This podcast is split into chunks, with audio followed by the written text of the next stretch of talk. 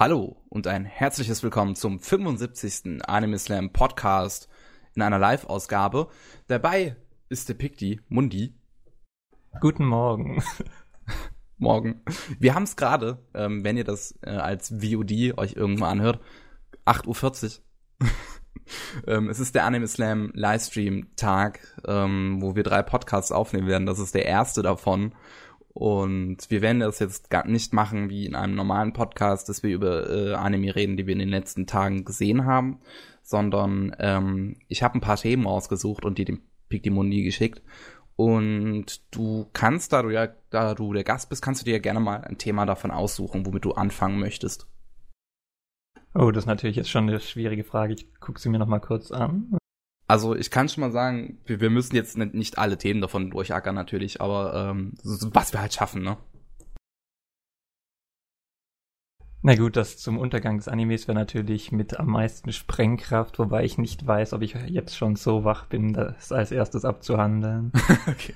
Vielleicht äh, irgendwas. Ach, ich lass dir die Wahl. Mach, fang du mit einem an, dann wähle ich's nächste. Okay, mir die Wahl. Ähm, dann, ich würde sagen, die Wirkung eines Soundtracks. Fangen wir damit an. Als erstes Thema. Ist gut, ja. Okay.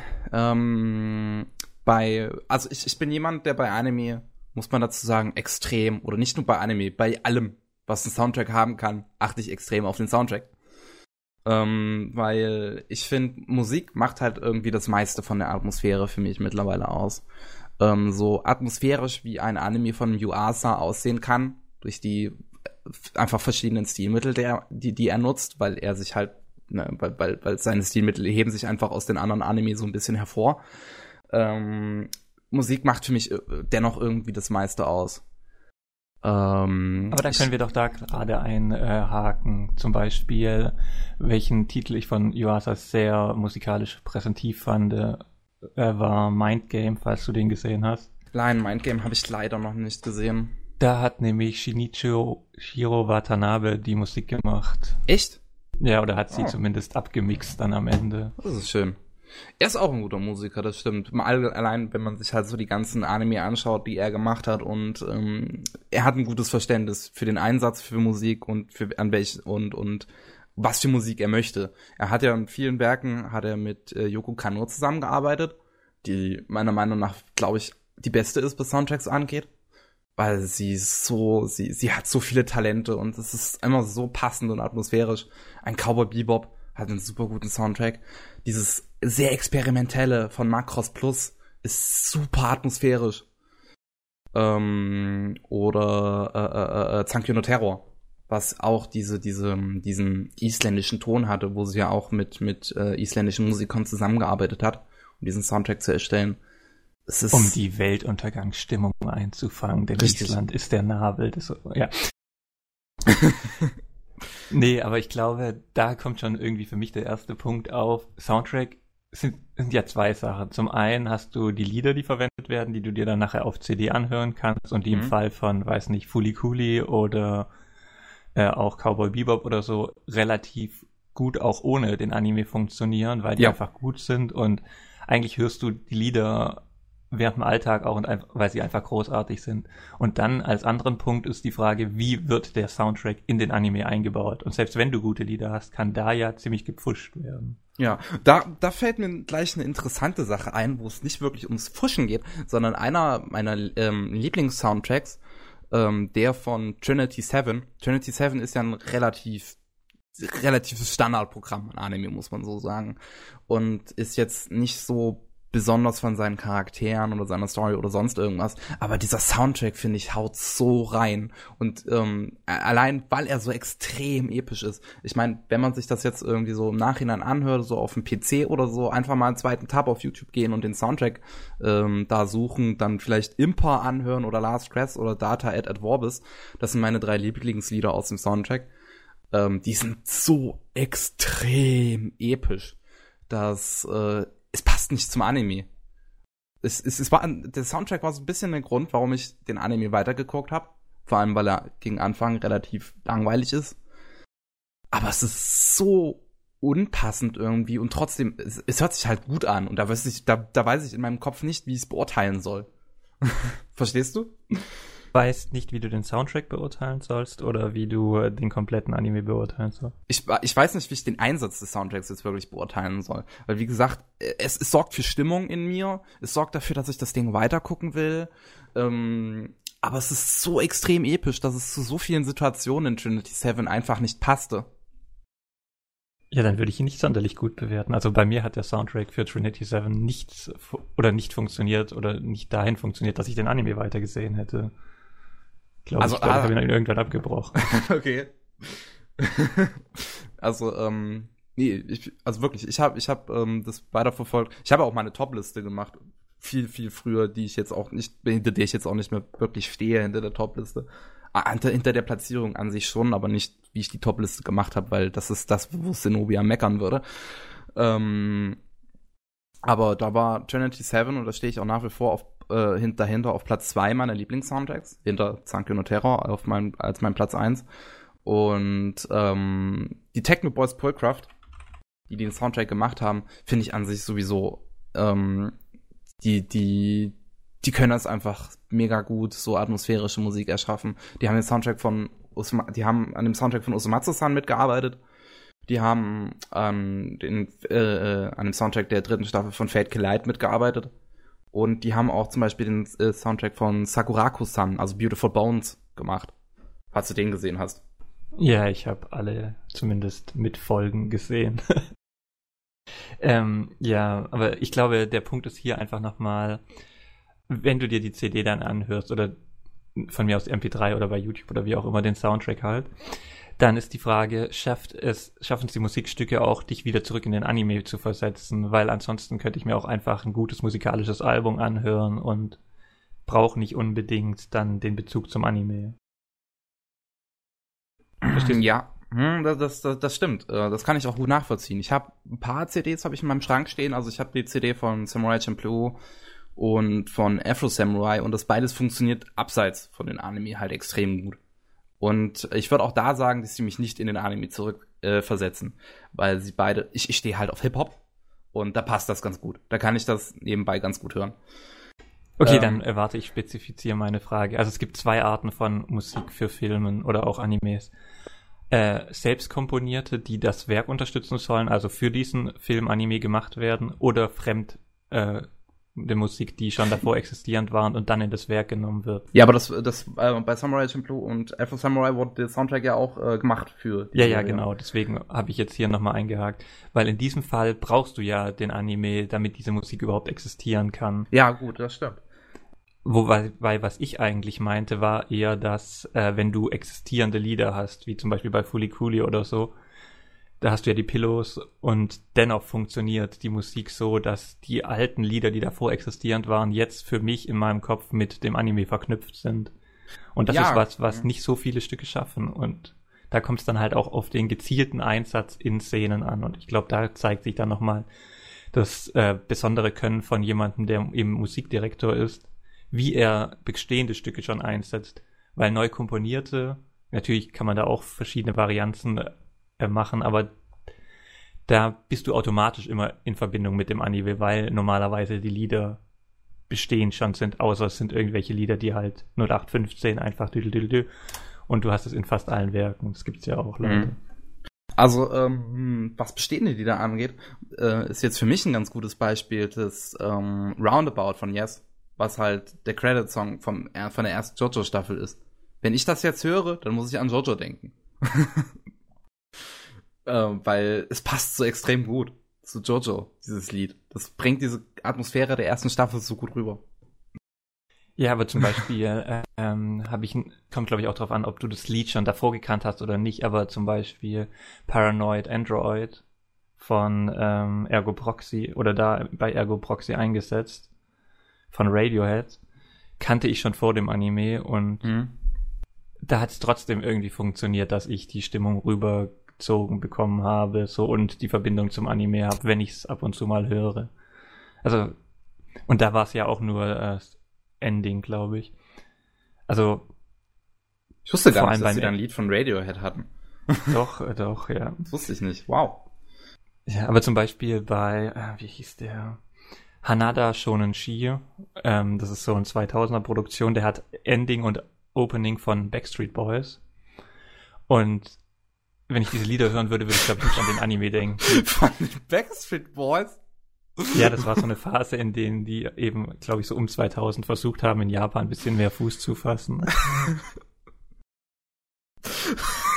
Okay. Das, das ähm, passt halt irgendwie, passt trotzdem zu, äh, von der Lyric und so äh, zum Anime, aber ja. okay, das, das ist tatsächlich recht witzig. Ähm, wo, was ich noch ganz passend finde, ähm, äh, was ich äh, vorher auch schon kannt, ähm, bei Eden of the East, das japanische Opening, ähm, be beziehungsweise das Original-Opening, was sie da benutzt haben von, von Oasis. Ich komme leider nicht mehr auf den Namen des Liedes.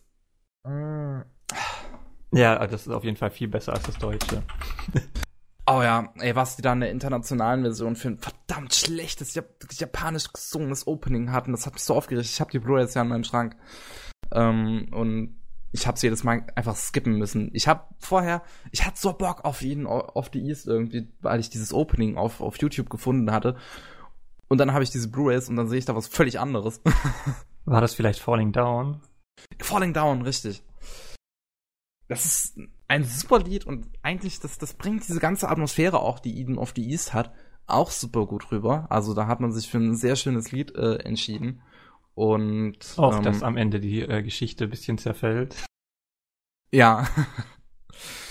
ähm, äh, aber ähm, wenn ich Falling Down höre, ich muss nicht unbedingt jetzt an Eden of the East denken, aber so manchmal wenn, wenn, kommen, kommen so ein bisschen Animationen aus dem Opening halt in meinen Kopf, wenn ich das so höre. Ja, aber das sind halt direkte Bezüge und da ist das Lied ja eigentlich mehr oder weniger unverändert im Opening und im Ending. Mhm. Aber gerade im, äh, weißt du, wenn du OST hast, dann hast du ja vielleicht ein dreiminütiges Lied, das nur für zehn Sekunden oder so verwendet wird an einer gewissen Stelle. Und ich glaube, ja. das ist auch immer so knifflig. Erstens, erkennst du dieses Lied überhaupt? Und dann, was macht das in diesem Einsatz? Und das ist so die Frage, die für mich, glaube ich, die bedeutendste ist.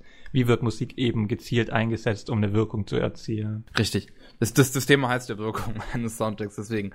Ähm, das, das, ähm, das ist halt wieder etwas, wo ich natürlich halt sehr doll auf ähm, den Regiestil von ähm, ähm, Shinichiro Watanabe schaue. Weil ganz ehrlich, ich, ich bin wirklich der Meinung, was Musikeinsatz geht, ist das, das für mich das Beste. Der hatte äh, in, in Sankyo no Terror war das eigentlich so perfekt immer. Also perfekt ist halt ein blödes Wort, aber so extrem passend, ähm, wie, wie Musik eingeblendet wurde, wie sie äh, oder wenn sie, wenn sie plötzlich startete, wie sie viele Szenen so einen ganz anderen Touch äh, setzte. Diese Motorradszene in Folge 4, wo dann dieses ähm, Lied im Hintergrund läuft, von, äh, Is hieß das Lied, glaube ich. Also IS. Und ähm, das, ja, das schafft natürlich dann schon auch mit dem Namen irgendwie einen anderen Kontext. Nein, aber äh, ähm, nee, aber ich glaube, es kommt einfach darauf an, wie hoch du Musik gewichtest und welche Wirkung sie überhaupt bei dir entfalten können. Ja, ähm, das stimmt natürlich schon. Also es gibt ein paar Soundtracks, die bei mir mittlerweile, ne, also die, die, die früher, nicht mittlerweile, die früher eine krasse Wirkung bei mir erzielt hatten. Als ich Clanat äh, fertig geschaut hatte, ähm, und danach die Soundtracks gehört habe, stand ich immer noch so, so kurz vor den Tränen, weil ich diese, diese ganzen Szenen und was alles passiert ist in diesem Anime halt im Kopf hatte und mich daran erinnert gefühlt habe. In Sankyo no Terror ist es so, dass ich mittlerweile den Soundtrack einfach jeden Tag irgendwie, wenn ich irgendwas mache, nebenbei laufen lasse und jetzt nicht mehr dabei so stark an den Anime denke. Auch wenn trotzdem manchmal so einfach, wenn ein bisschen Gänsehaut aufkommt, weil ähm, weil zum Beispiel, wenn ich dieses Is höre, dann an diese Motorradszene denke. Wenn ich das von höre, dann denke ich an diese tolle Szene in dem Riesenrad. Ähm, wenn ich NC17 hieß der Track, glaube ich, höre, ähm, dann denke ich an viele äh, ähm, Episodenanfänge, wo sie nochmal zeigen, was halt in den letzten Episoden passiert ist, ziemlich gut zusammengeschnitten. Ähm, und trotzdem ist es für mich, äh, wenn ich jetzt an irgendwas arbeite oder so und nicht einfach gerade nur Musik höre, zu einem Nebenbei-Medium halt geworden. Wo ich jetzt nicht die ganze Zeit in Gänsehautattacken verfalle. Aber dann ist die Musik mehr so eine Art Begleitmusik oder also für dich und aber auch im Film. Ich weiß gar nicht mehr genau, wie die Musik war. Ähm, halt im Kontext der Serie halt nicht. Also wenn ich so jetzt nur mich, mich, nur mich so hinsetze, keine Ahnung, was ich tun soll, den Soundtrack anschmeiß, dann, wie gesagt, denke ich schon an die Szenen, an, an krieg ein bisschen Gänsehaut, muss, muss mich an diese Serie erinnern. Aber wenn ich halt jetzt an irgendwas arbeite, an Photoshop, äh, irgendwie einen Podcast vorbereite, irgendwas und das nebenbei laufen lasse, dann hat das wieder halt eine andere Wirkung. Weil ähm, es für mich da einfach nur, nur so halt nebenbei läuft, damit ich nebenbei was höre. Damit mir nicht langweilig ist, so komplett bei der Arbeit. Ja, also ich weiß nicht, bei ähm, Thank You No Terror hat es irgendwie für mich, glaube ich, nicht so ganz funktioniert. Ich, äh, ich habe auf jeden Fall auch noch ein paar Szenen im Kopf, die wahrscheinlich mit einer anderen Musik viel schlechter gewesen wären, auf jeden Fall. Und dementsprechend hat der Soundtrack da auch, oder die Verwendung von Musik viel Positives gemacht. Aber ich glaube, für mich ist halt Musik, wenn sie nicht komplett falsch eingesetzt wird, wie zum Beispiel jetzt bei der ersten Folge des neuen Bezirks, ähm, dann Äh, gibt es nicht so große Diskrepanzen für mich und dann ist mir die Musik auch nicht ganz so wichtig wie andere Elemente. Aber natürlich hast du in einem Film alles wirkend und wahrscheinlich funktioniert es dann auch nur, wenn alles gut ineinander stimmt hm. oder eben gezielt Kontraste setzt. Also zum Beispiel als heftigsten Kontrast, der mir so momentan spontan einfällt, ist diese eine Szene in Kick-Ass. Ich weiß nicht, ob du den gesehen hattest. Nee, leider nicht. Ja, auf jeden Fall gibt's da voll die fröhliche Kinderliedmusik, so la la la la la la la la. Und äh, nebenbei äh, schlachtet äh, so eine kleine äh, Superheldin extrem brutal ähm, dann irgendwie die Ganoven ab oder so. Solche Szenen gibt's paar Mal. Aber da ist einfach der Kontrast, ist das, was die Wirkung schafft. Das ist, ja, ja. Das, das hat man in Sanke no Terra auch in, gehabt, in der zehnten Folge, wo dann so, so ein Lied von einer, ich glaube, zehn- oder zwölfjährigen allerhöchstens ein, äh, gesungen wird, was total fröhlich und happy klingt. Und währenddessen geht einfach, hast, hast du diese äh, ähm, Situation halt auf dieser Autobahn, wo alles in Flammen gerade aufgeht und eigentlich, eigentlich weiß, jetzt ist es vorbei. Oder auch in, im zweiten Evangelion-Film gibt's ja auch diese Szene, ja. wo dieses Kinder, Kinderlied spielt und währenddessen der eine Eva abgeschlachtet wird. Ja, ich erinnere mich. Hm. Das, das hat natürlich eine richtig krasse Wirkung. Ich habe das ja auch gemeinsam mit meinen äh, Freunden geschaut, die Evangelion-Filme. Und mein bester Kumpel meinte dann halt nur so, ja gut, so kann man Musik auch benutzen. wo ja. Äh, er, er, bei ihm hat's halt nicht so eine krasse Wirkung dann natürlich ausgelöst. Er sieht Soundtracks, glaube ich, anders als ich. Es, ist, es hat ja jeder sieht das, glaube ich, anders halt, wie was was Soundtrack für ihn bei eine, für eine für eine Wertung hat. Ich dachte, du meinst anders als du, ähm, aber da hast du ja auch genügend Gäste dir jetzt für die Podcasts eingeladen, die die Sachen anders als du sehen. ja. Nee, ähm, ernsthaft jetzt, aber ja, ich glaube, das ist halt die Frage, wie die Sachen verwendet werden. Mhm. Ähm, weil es gibt ja, ja. auch extreme, ähm, weil dieser Kontrast ist ja eine Sache, wie du es machen kannst, aber du kannst ja auch unterstützend quasi Musik machen, die dann vielleicht sogar getaktet ist mit den Bewegungen, die du siehst und so. Und das oh, ja. Mm. ist nochmal was ganz anderes und so. Ja. Also ja. Mhm. Da muss ich an Sucker Punch denken. Sucker Punch, ich weiß, viele mögen den Film nicht es ist aber einer meiner Lieblingsfilme. Ja, mach einfach weiter. aber nein, ich finde, bei, bei ähm, Saga Punch ist einfach so der Musikeinsatz. Ist einfach das Beste an dem Ding, weil die Musik exakt an jede Szene angepasst ist. Du hast ja, bekannte Lieder aus ja. Du hast bekannte Lieder aus dem Radio, die von DJs, von bekannten DJs extra umgemixt worden für dieses für für jede einzelne Sekunde in diesem Film und wenn man den Soundtrack hört, kann man sich einfach diesen Film nochmal im Kopf vorstellen. Und das finde ich so gut daran. Ich, in Anime hätte ich jetzt sowas nicht. Da fiel mir zum, so ein Beispiel jetzt einfach Tonkatsu nicht ein. DJ Agitaro zum Beispiel. Ach, das war dieser kurze Anime, der letztes Jahr kam, oder? Ja, mit dem Schnitzelbraten. Aber das war so genial, wie da diese Schnitzelgeräusche auch von Bratpet und wie auch immer dann in die Musik und die Musik aber auch wieder durch diese, also im Anime selbst, dass es ein bisschen reflektiert wurde und verwendet. Okay. So ein bisschen wie der Anfang von Ping-Pong, in dem du dann auch so diese Tischtennis-Aufschläge ja. als Geräusch hast und das halt bisschen häufiger und variierter. Und da war auf jeden Fall ein guter musikalischer Untergrund, der quasi den Anime getragen hat. Aber es ging ja auch ums Musikmachen. Das war so ein Idealfall. Oder bei Beck hast du mit diesen Rockstücken auch interessante Variationen, die nicht so ausgiebig sind, aber dennoch was hergeben. Ja, gut, das stimmt. Ähm, ich muss da auch noch gerade an Interstellar 555 denken, ne? den, den Death Punk-Film, ähm, wo du ja auch quasi so, so Soundeffekte in den einzelnen Liedern hast und die dann ähm, halt auch für einzelne Szenen in dem Film dann benutzt werden. Also du hast in Heroes hast du so ein bisschen Geräusche wie eine Laserschießerei am Ende, die dann halt dann auch in dieser Straßenverfolgung genutzt wurden. Was ich ziemlich cool finde und allgemein als riesen Death Punk Fan kenne ich glaube ich diesen Film und die ganzen Lieder mittlerweile auswendig. Ja, ich oh. glaube also für mich ist wirklich der Einsatz das Wichtigste und wie der mit dem Restlichen zusammenfällt.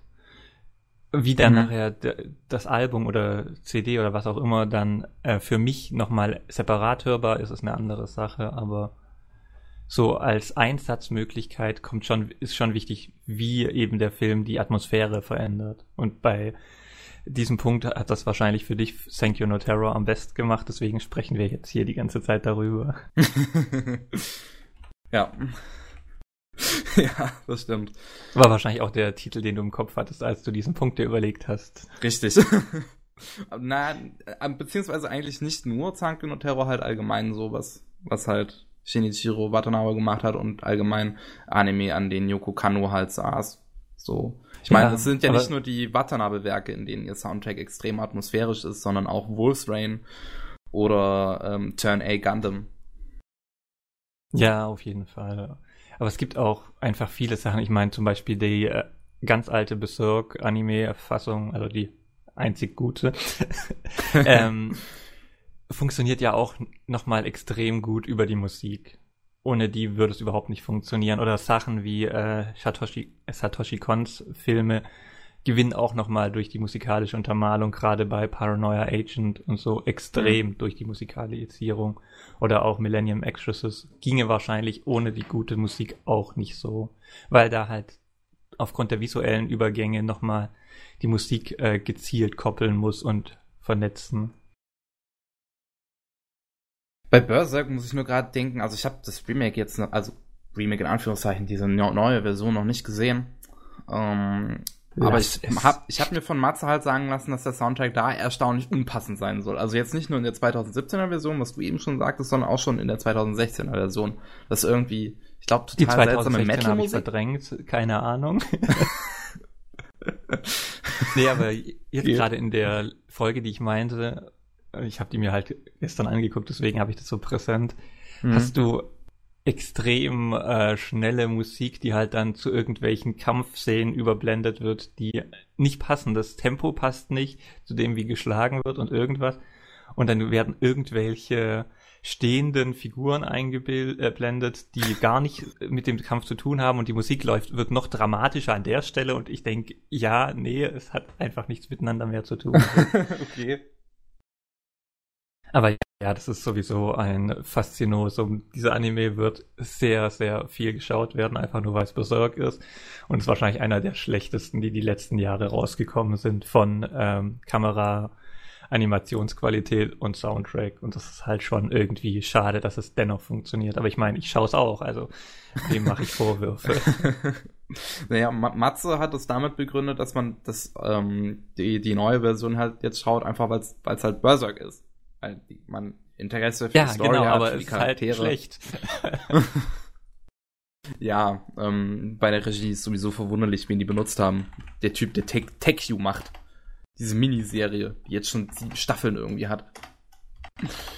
Ja, aber zum Beispiel, aber da kommen wir jetzt vom Thema ab, ähm, fand ich auch äh, dem letzten Hossada-Film, Der Junge und das Biest, hm? hat man gesehen, dass dort die von CGI oder die versuchte irgendwie dem Film äh, die sonstige Atmosphäre geraubt hat, fand ich.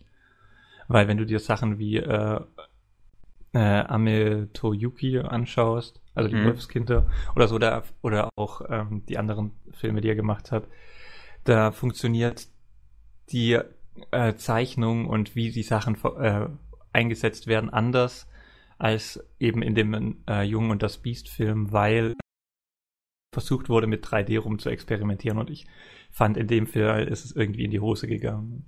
Aber ja. Ich fand's nicht so schlimm bei The Boy and the Beast, also beim bei The Junge und das Beast. Ich habe ja die Blu-ray hier auch ähm, äh, auf dem großen Fernseher geschaut und das war auffällig. Aber mich per ich habe persönlich im Kino hat... geschaut und oh. es hat mich nicht überzeugt. Ui. Ja, ähm. Ja, aber weißt du, einfach so die Art und Weise, wie er normal schneidet, ist zwar auch erkennbar und so, aber es hat nicht so richtig funktioniert. Aber ja, es war auch bisher die dünnste narrative Geschichte und das ist halt für mich, glaube ich, wie gut die Sachen geschrieben sind, ist eine der wichtigen Dinge für mich. Deswegen ist der Soundtrack allgemein mir auch nicht so wichtig. Auch noch vielleicht die ähm, Art und Weise, wie animiert ist. Und dann kommt, glaube ich, erst die Musik. Und deswegen wenn die ersten zwei Sachen schon kränken, kann es für mich die Musik halt nicht rausreißen. Mhm. Überleg gerade, also ich, ich, ich überlege gerade so im Kopf, ob es bei mir irgendein Beispiel gäbe, wo ich die Animation und alles nicht gut finde, aber dafür die Musik mich weiter animierte. Aber da fällt mir auch nichts ein. So, wenn, ja, wenn ich glaube, die Optik, Musik ist wenn halt die auch passiv.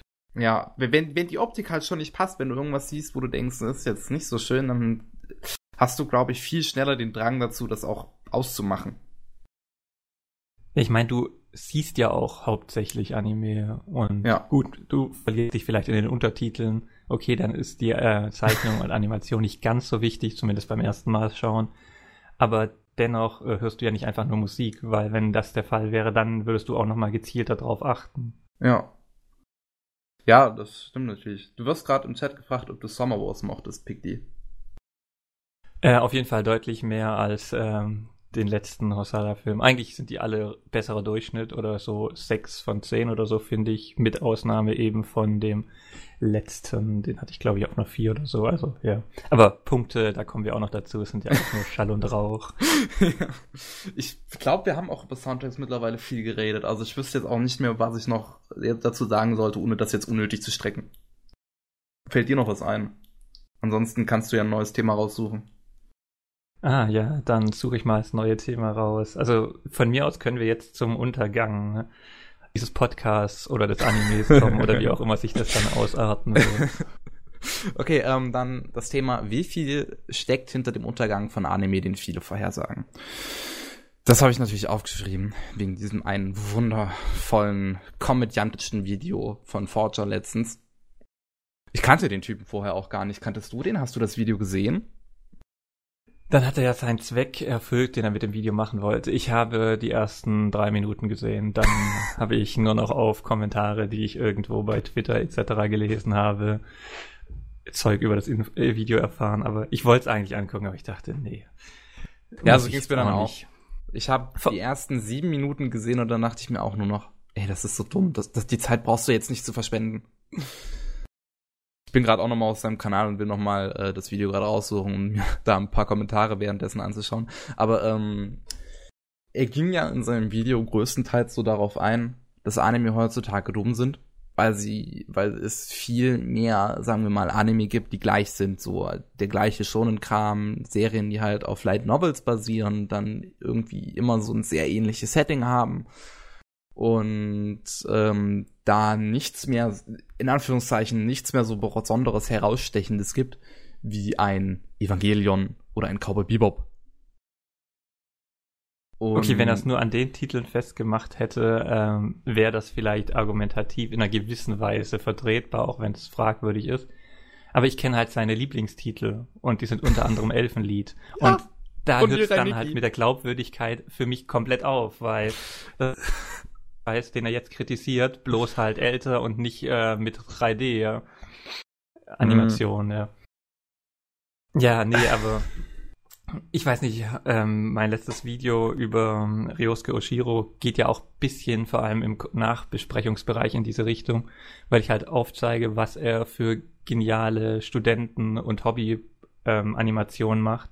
Mhm. Ist aber jetzt dann nachher bei Studio Sansingen gelandet, beziehungsweise er ist da halt hingegangen auch ähm, zum Wunder eines Kollegen, weil er eigentlich halt schon einen ziemlich guten Abschluss hatte und alles wahrscheinlich vielleicht auch zu einem besseren Studio gegangen hätte sein können, wie auch immer.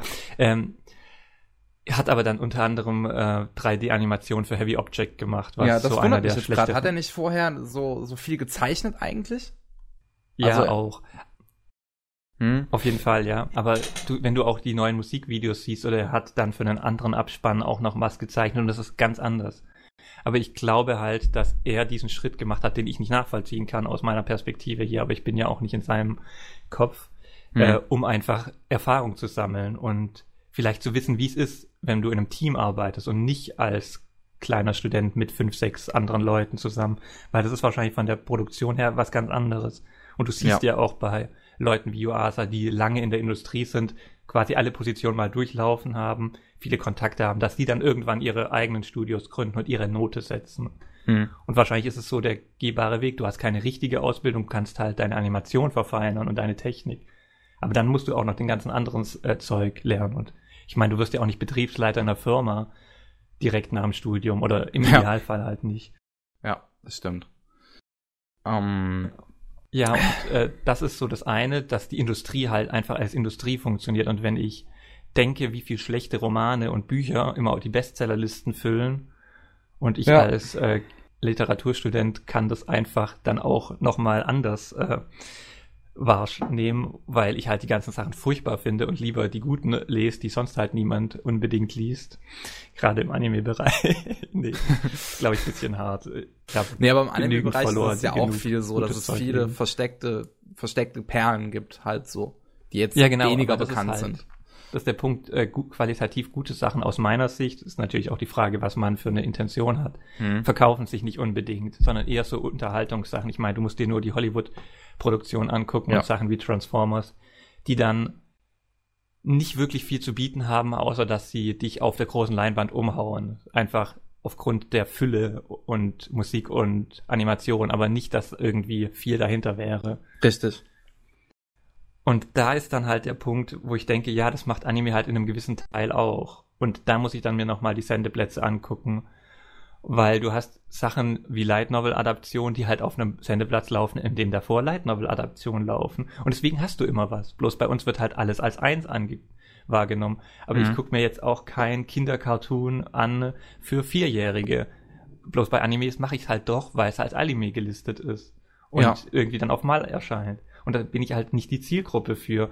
Genauso wenig würde ich mir irgendwelche RTL-Produktionen oder Sat1 angucken. Also die Firmen sind völlig willkürlich und haben nichts zu tun, rechtliche Dinge, wie auch immer. ähm, nee, aber ich bin halt eher der Typ, der dann, äh, weiß nicht, Arte-Produktion oder BBC-Filme sehen würde, weil die besser sind. Ich habe mich zum Beispiel auch extrem aufgeregt über diese ARD-Produktion von ähm, äh, der Charité, die halt historisch völlig Murks ist hm. und dann auch nicht mal schön filmisch umgesetzt ist. Aber ja, da gab es, glaube ich, einen guten Zeitartikel, der das auch äh, dargelegt hat. Okay. Aber ich meine nur, je nachdem halt, an welches Publikum du dich wendest, in dem Fall jetzt an irgendwelche Rentner oder so, dann hast du andere äh, Schreibeintention und auch Umsetzung. Und Filmtitel zum Beispiel wie Mob Psycho 100 denen es darum ging, animativ, äh, wenn man das so sagen kann, äh, dich zu überraschen und viel auszuprobieren. Die sind dann auch stark in der entsprechenden Präsentation. Ja. Und sowas wie Mob Psycho ist ja auch ähm, so, so, es, es stach halt heraus und viele haben es geguckt, viele haben es gesehen. Ich weiß nicht, wie es in Japan ankam jetzt tatsächlich. Da müsste ich erst Verkaufszahlen oder sowas raussuchen. Ähm, aber an sich, auf MyAnimeList kann man es ja auch sehen, 146.000 Personen, die das in ihre Liste eingetragen haben. Man weiß ja, jetzt natürlich nicht, ob sie es bei Plan to Watch nur eins haben. Ist. Ja, gut, aber ähm, es, es, es sagt halt schon aus, dass das Ding natürlich halt bei vielen Personen angekommen ist. Was du jetzt von einem Funo Woamu zum Beispiel nicht behaupten kannst. Ich glaube, das hat auf meinem Anime-List gerade so 10.000 Eintragungen. Ja, wobei ich weiß auch nicht immer, wie der Westen funktioniert, weil eben dadurch, dass die Sendeplätze in Japan sind, hast du wahrscheinlich sowieso Leute, die halt zum Beispiel den Nomitamina-Blog angucken, weil sie ihn angucken, weil er abwechslungsreich ist, so an der Grenze zu normalen Filmen und nicht unbedingt anime-typisch. Und dann guckst du dir halt auch diesen Titel an. Okay. Und dann hast du deine Hype-Titel wie Attack on Titan oder Boku no Hero Academia. Und die werden dann halt auch von den entsprechenden Zuschauern zu ihrer Uhrzeit gesehen. Aber wenn ich jetzt zum Beispiel sehe, was Mob Psycho dann auch bei ähm, Leuten, die sich eben für Zeichen Zeichnungen interessieren, sei es Sakura Bolu oder auch vielleicht Animatoren oder so, bewirkt habe, einfach weil man gesehen hat, da hat man Freiheiten und das macht ihnen ja auch Spaß. Ich meine, der Job ist so schlecht, nach allem, was wir wissen, dass hm. äh, du einfach diese Hingabe brauchst, um das zu machen. Und dann legst du natürlich auch Wert auf gute Animation und alles Mögliche. Und auch zum Beispiel Tonkatsu DJ Agitaro extrem minimalistischer Stil, aber hat super funktioniert und war da experimentell und so. Und wenn ich mir 2016 angucke, waren da schon einige Titel dabei, die ich interessant fand. Oder 2015 auch Miss Osomatsu-san. Hm. Auch extrem Variation. Dann auch im Abs Abspann mal eine Animation auf diesem Lebensmittel, die halt dann Richtung dem eigentlichen Wortverständnis von Animation zurückging, nämlich Sachen animiert zu betrachten und nicht nur unbedingt gezeichnet und so. Und deswegen, ich weiß nicht, ich finde einfach, es gibt einen Haufen schlechte Titel, aber vielleicht gab es die früher schon immer. Ich habe auf jeden Fall auch schon einen Haufen schlechte Titel gesehen, die älter sind, natürlich nicht mhm. alles. Aber man muss sich halt einfach die rauspicken, die seinem Geschmack entsprechen. Und ich finde, in letzter Zeit habe ich auf jeden Fall einige Titel, die mich gut bei Laune halten, auch ja, qualitativ gut sind. Ich meine, zum Beispiel Flip Flappers fand ich jetzt nicht super gut geschrieben, weil es halt ziemlich stereotyp war und die Wendung war dann auch bisschen, ja, äh, sehr klischee-typisch, aber was er animationsmäßig gemacht hat und so war dann nochmal was ganz anderes. Hm. Ähm, was Born to Run wohl gerade noch schreibt, äh, Mob Psycho wurde von One Punch Man getragen. Wenn One Punch Man nicht so einen Hype gehabt hätte, dann wäre Mob Psycho 100 vermutlich auch mehr untergegangen. Weiß ich jetzt tatsächlich. Meinst du, das wäre so der Fall? Weil ich wüsste es jetzt gar nicht. Der hat auf jeden Fall eine große Öffentlichkeit geschaffen, ja. ja. Und der Mob Psycho sticht halt ja auch viel, viel besser an, so bei den Leuten, die mhm. halt ja nicht so viel Anime sehen und nicht so in, äh, stark in diese ganze Sache involviert sind. Was mich halt mal. schon wundert, weil es hat natürlich auch, es, es, es war schon, also jetzt so, das klingt jetzt blöd, aber One Punch Man war schon sehr anime-typisch für mich. Fand ich jetzt so wenn du verstehst, was ich meine. Ja, ja, auf jeden Fall. Äh, würde deswegen, ich so unterschreiben. Dass es, dass es so ein internationales Publikum dann erreicht hat, wundert mich ja auch. Ich kenne zum Beispiel jemanden, der Anime sonst kaum schaut, aber der hat One Punch Man gesehen. Wo ich ja, mich und dann halt noch Attack on Titan und Sword Art Online. Das sind schon die gleichen Titel, die immer erfolgreich werden, auch weil es ähnliche Leute sehen und wenn du nicht so viel Animes siehst, dann hast du auch diese ganzen Stereotype und so nicht im Kopf. Und dann ist selbst so ein eher stereotyper Titel wie Sword Art Online vielleicht für dich mal was anderes. Einfach weil er animiert ist und du denkst, uh, das ist ja verrückt und äh, wie auch immer. da gibt es komische Pflanzen und ähm, ja, wir wissen alle, wie schlecht Sword Ja, das hast du ja vorhin auch schon deutlich gemacht. Nee, aber ja. Und für viele ist, glaube ich, auch einfach, dass die Bilder gut aussehen, also der Zeichenstil schön und sauber ist, wichtiger in Tradition von Walt Disney und vielleicht auch Miyazaki, als dass es eine gute Animation gibt. Und das sind halt auch die zwei Schulen. Ich habe da auch ein nettes Video zu äh, im Vergleich zu Satoshi Kon und Yuasa gemacht übers Filmbild. Mhm. Das sind so die zwei großen alten Schulen, die auf die rekurriert wird. Einmal Walt Disney mit so einer gewissen Art Realismus, der bei Shinkai zum Beispiel in eine Art Hyperrealismus ausgipfelt, dass dort dann einfach versucht wird, Bewegung und alles lebensecht darzustellen und Animation eigentlich nur die Wirklichkeit widerspiegelt mit minimalen Ausnahmen. Und dann hast du Sachen, die sich in der Tradition von Tex Avery einfach bewusst sind, dass sie animiert oder Cartoons sind oder wie auch immer. Und da kreative Freiheiten mitmachen. Also Tex Avery ist ja zum Beispiel Roadrunner und solche Sachen. Mhm. Und äh, das ist zum Beispiel die Oasa-Schule, die einfach äh, animieren um der Bewegung willen. Und das ist auch so ein bisschen Mob Psycho, wobei da die Ta Sachen auch teilweise gut aussehen. Und da geht die Animation eher um den Effekt, der dadurch erzielt wird und nicht unbedingt, dass es gut aussieht, weil was bringt mir ein gut aussehendes Bild, das dann 30 Sekunden ähm, nur mit, mit Kameraschwenks versehen wird oder so. Das kann ich auch bei einem YouTube-Video machen. Da ist keine wirkliche Kunst dahinter, aber vor allem für Leute im Westen, die dann den Untertitel noch lesen, ist es auch nicht so wichtig, weil da sieht man das Bild ja auch nicht so unbedingt. ja. Ja, das ist halt schon schwierig. Ist, natürlich, ja. Ähm, ich hatte lohnt da auch halt letztens halt irgendein witziges zu gucken. Ja, ich hatte da auch letztens irgendein witziges GIF äh, auf, auf Twitter retweetet, wo man halt so Katzen gesehen hat, die so ganz panisch immer nach unten und oben so hin und her geschaut haben und dann halt als Überschrift stand, ähm, me while watching anime with subtitles. und ähm, im, im Chat äh, schreibt One to Run gerade noch, also ähm, dass er meint, ähm, One Punch Man wäre Anime eher Anime untypisch gewesen, weil es Superhelden hat und Saitama auch nicht unbedingt wie ein klassischer ähm, klassischer Anime-Protagonist aussieht und halt uns fragt, was wir unter Anime typisch verstehen. Also ich würde halt jetzt sagen, so zum einen die Charaktere, wie die so geschrieben sind. Also du hast halt viele Charaktere in One Punch Man, die auf vielen Klischees ganz absichtlich aufbauen. Wie zum Beispiel diese grünhaarige, die ganz bewusst eine Zondere ist.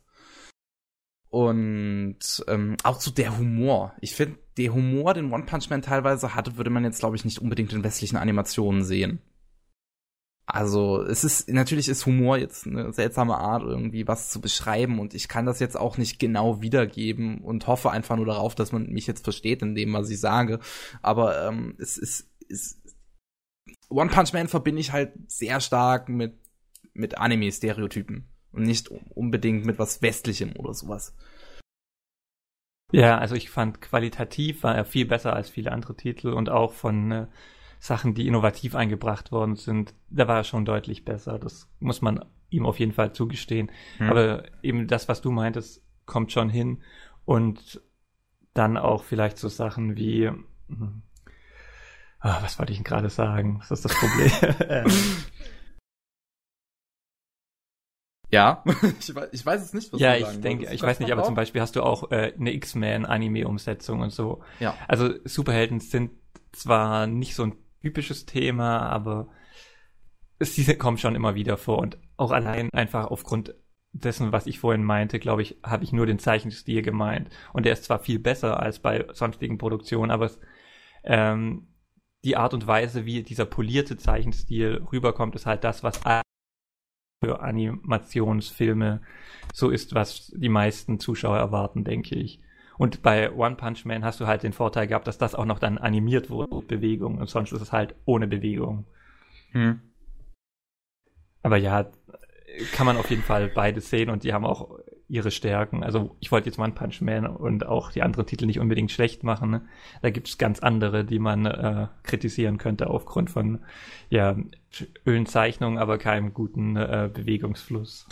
Was jetzt, was Superhelden auch angeht, ähm, es gibt ja Ninja Slayer, falls einem das was hier sagt, ähm, wo ich auch den Anime dazu, zumindest den Anfang gesehen habe, also das Ninja Slayer from Animation von Studio Trigger. Und ähm, Ninja Slayer ist von amerikanischen Autoren, die nach Japan kamen und absichtlich so hart wie möglich Superhelden-Klischees machen wollten. Wo ich mich halt, wo, wo dann halt natürlich die Überlegung ist, warum kommen die deswegen extra nach Japan, um eine Light Novel Serie zu schreiben? Um, weil, also Superhelden, finde ich, sind ja schon so, so ein gewisses Thema in Anime. Ist jetzt abseits davon, inwiefern sie als Superhelden dargestellt werden, aber sowas wie ein Naruto oder ein One Piece oder ein Bleach, wo halt, wo du verschiedene Charaktere mit verschiedenen Fähigkeiten hast, die sind ja auch schon so ein bisschen Superhelden. Oder ja, nicht? schon, was Boku no Hero Academia auch irgendwie zeigt, weil da fällt es ja zusammen so. Also beide Elemente, quasi das äh, schonenmäßige mit besonderen Fähigkeiten und dann eben die Superhelden-Komponente. Aber das ist vielleicht auch nur die gleiche Antwort oder eine ähnliche Antwort auf das gleiche Phänomen bei einer Jugend einfach, dass sie gerne irgendwie sich ermächtigen würde und das wird halt irgendwie in einer gewissen Form von Superhelden äh, gezeichnet, die halt auch in letzter Zeit zunehmend komplexer werden, was ja auch schön ist. Oder letzter mhm. Zeit in den letzten keine Ahnung, 70, 60 Jahren zunehmend komplexer werden. Aber was ich, äh, glaube ich, jetzt noch äh, beifügen wollte, ist, dass du auch, weil du es gemeint hast, westliche Animation und ja auch ihr neulich bei Animate Nummer 3 diesen Beitrag von Lassig hattet. Ich weiß gar nicht, ob man die Grenzen überhaupt noch zwischen Cartoons und Anime so ziehen kann, weil wenn du es dir genauer anguckst, sind erstens Einflüsse da, aber auch Leute, die rumwechseln. So hat ja. Yuasa dann zum Beispiel für Adventure Times produziert oder irgendein Comic wurde auch im Studio, ja. äh, Science Salu Studio, also das, dem neuen von Yuasa. Das wusste ich auch in dem Moment einfach bei Animate nicht, dass diese Folge, über die wir dann sprachen, von Yuasa gemacht wird, wo ich mich Und nach wie vor halt ein bisschen ärgere, dass ich das da nicht wusste. Aber ja, ähm, ja die, diese ich glaube, ein bisschen mehr Recherche würde dem Format auch in Zukunft gut tun. Ja, hätte, hätte, Lassig hätte mir das ja sagen können. ja, aber, aber auch, äh, was ich, ich mein Beitrag anging, das war auch ein bisschen schwach.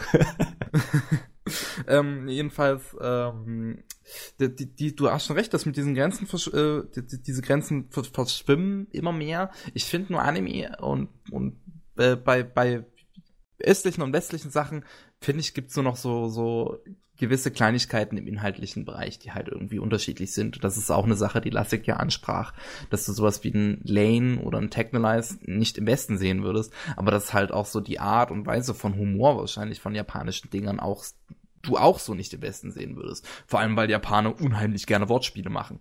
Was mir jetzt in westlichen Dingern höchstens bei Kleinkinderserien auffällt, wo sie sehr billige Wortspiele machen. Und ja, aber ich glaube, du kannst das Medium an sich nicht trennen, ja, einfach die Interaktion groß ist, aber du kannst den Kulturraum, der dahinter steht, einfach separieren. Und in Japan hast du einfach auch was für alle Schichten.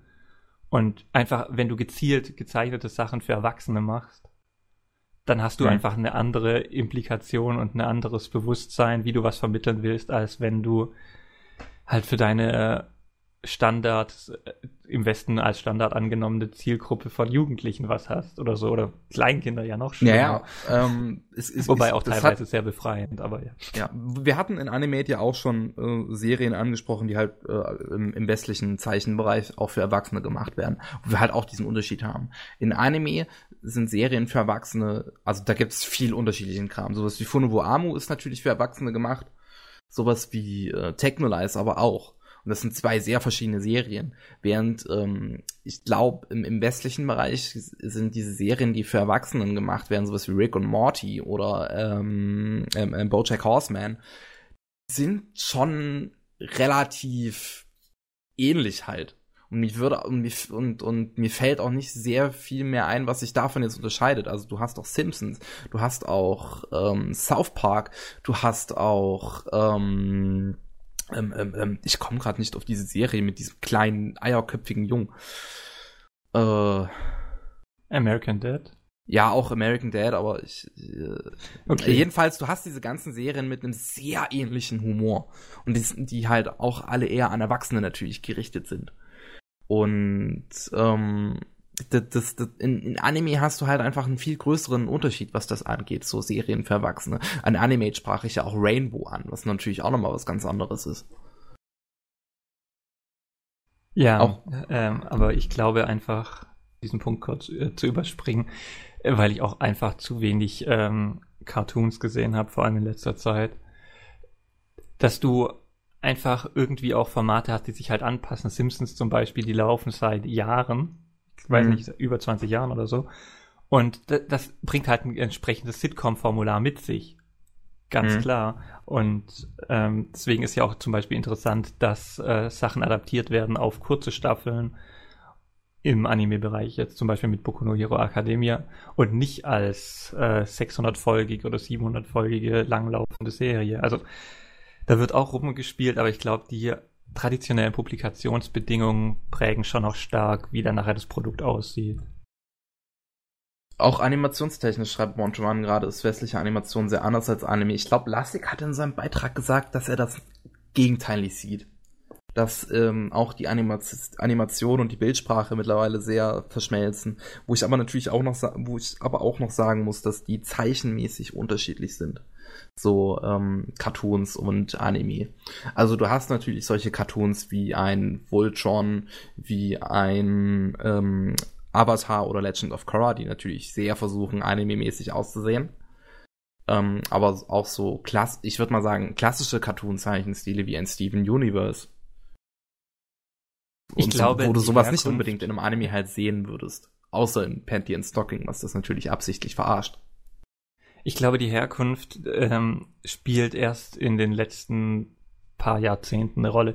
Weil wenn du zurückschaust, waren eigentlich die ganzen Produktionen, keine Ahnung, Heidi und alles, was danach ja. kam. Oder Biene Meier oder keine Ahnung, Nils Holgersson, was gab's noch? Egal, das waren alles Produktionen, die verschiedene Länder betreffend haben, meistens europäisch mit Japan. Und mhm. dementsprechend war eigentlich, man hat halt ein Produkt zusammengeschaffen. Ich weiß nicht, wer für was genau zuständig war, aber dennoch war das irgendwie so eine Kooperation. Und dann hat sich irgendwie mehr auf die Länder und kleineren Zielgruppen irgendwie spezifiziert. Also du hattest einfach eine Zeit, dann in der japanische Sachen nur für Japan eigentlich produziert worden sind und eben dann westliche Cartoons oder amerikanische Cartoons nur für Amerikaner vornehmlich. Und ich glaube, da hat sich ein bisschen aufgeteilt. Und was ich jetzt so das Gefühl habe, dass es jetzt aufgrund des Internets und so wieder mehr zusammengeht. Hm.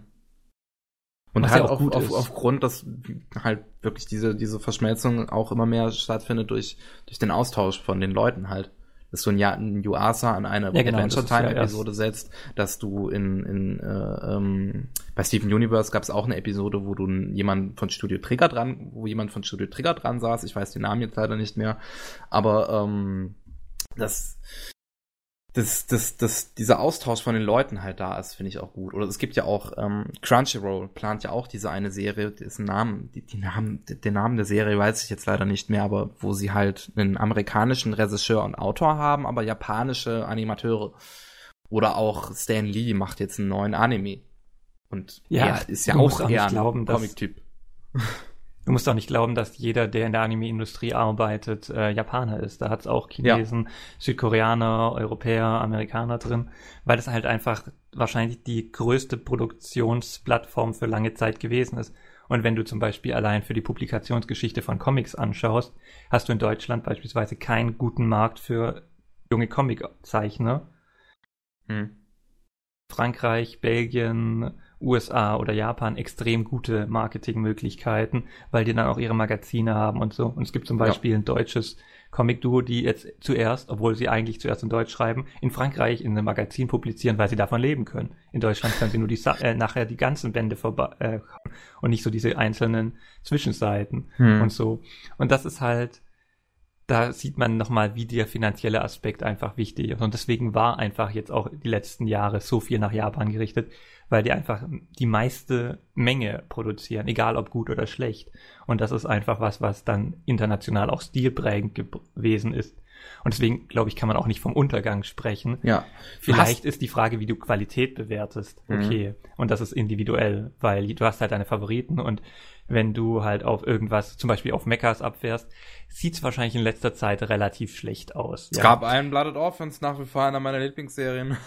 Ja, wobei ich auch nicht weiß, ob du die 80er äh, und so äh, Mechas so geliebt hast. Also weißt du, das ist halt dann auch nochmal, ja. je nachdem, was du für ein Publikum hast oder wenn du, keine Ahnung, Problem mit Moe hast.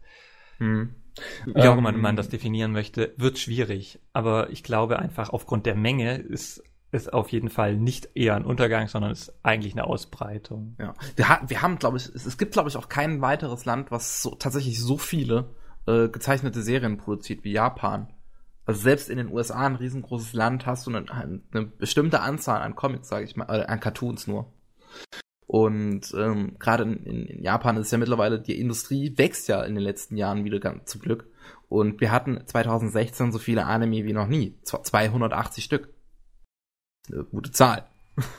Ja, aber das ist auch, glaube ich, ähm, einfach der Kultur geschuldet. Zum Beispiel in Belgien kann ich dir sagen, aufgrund dessen, dass du äh, Französisch und Niederländisch als Sprache hast, also Wallonisch und Flämisch, und dann noch bisschen Deutsch und so auch immer, hat der Comic als visuelles Medium, das alle verstehen, zumindest bildhaft, äh, einfach eine große Durchsetzungsfähigkeit gehabt, die du sonst nicht unbedingt hast. Und in Japan aufgrund der Komplexität auch von äh, Sprache und ich glaube aufgrund der Zurücknahme innerhalb der Kultur, weil du hast ähm, dann auch einfach viele Leute, die kulturell oder anpassungsmäßig sich in der Gesellschaft sehr zurücknehmen. Das heißt, du hast auch nicht unbedingt die Möglichkeit zu sehen, was der andere denkt.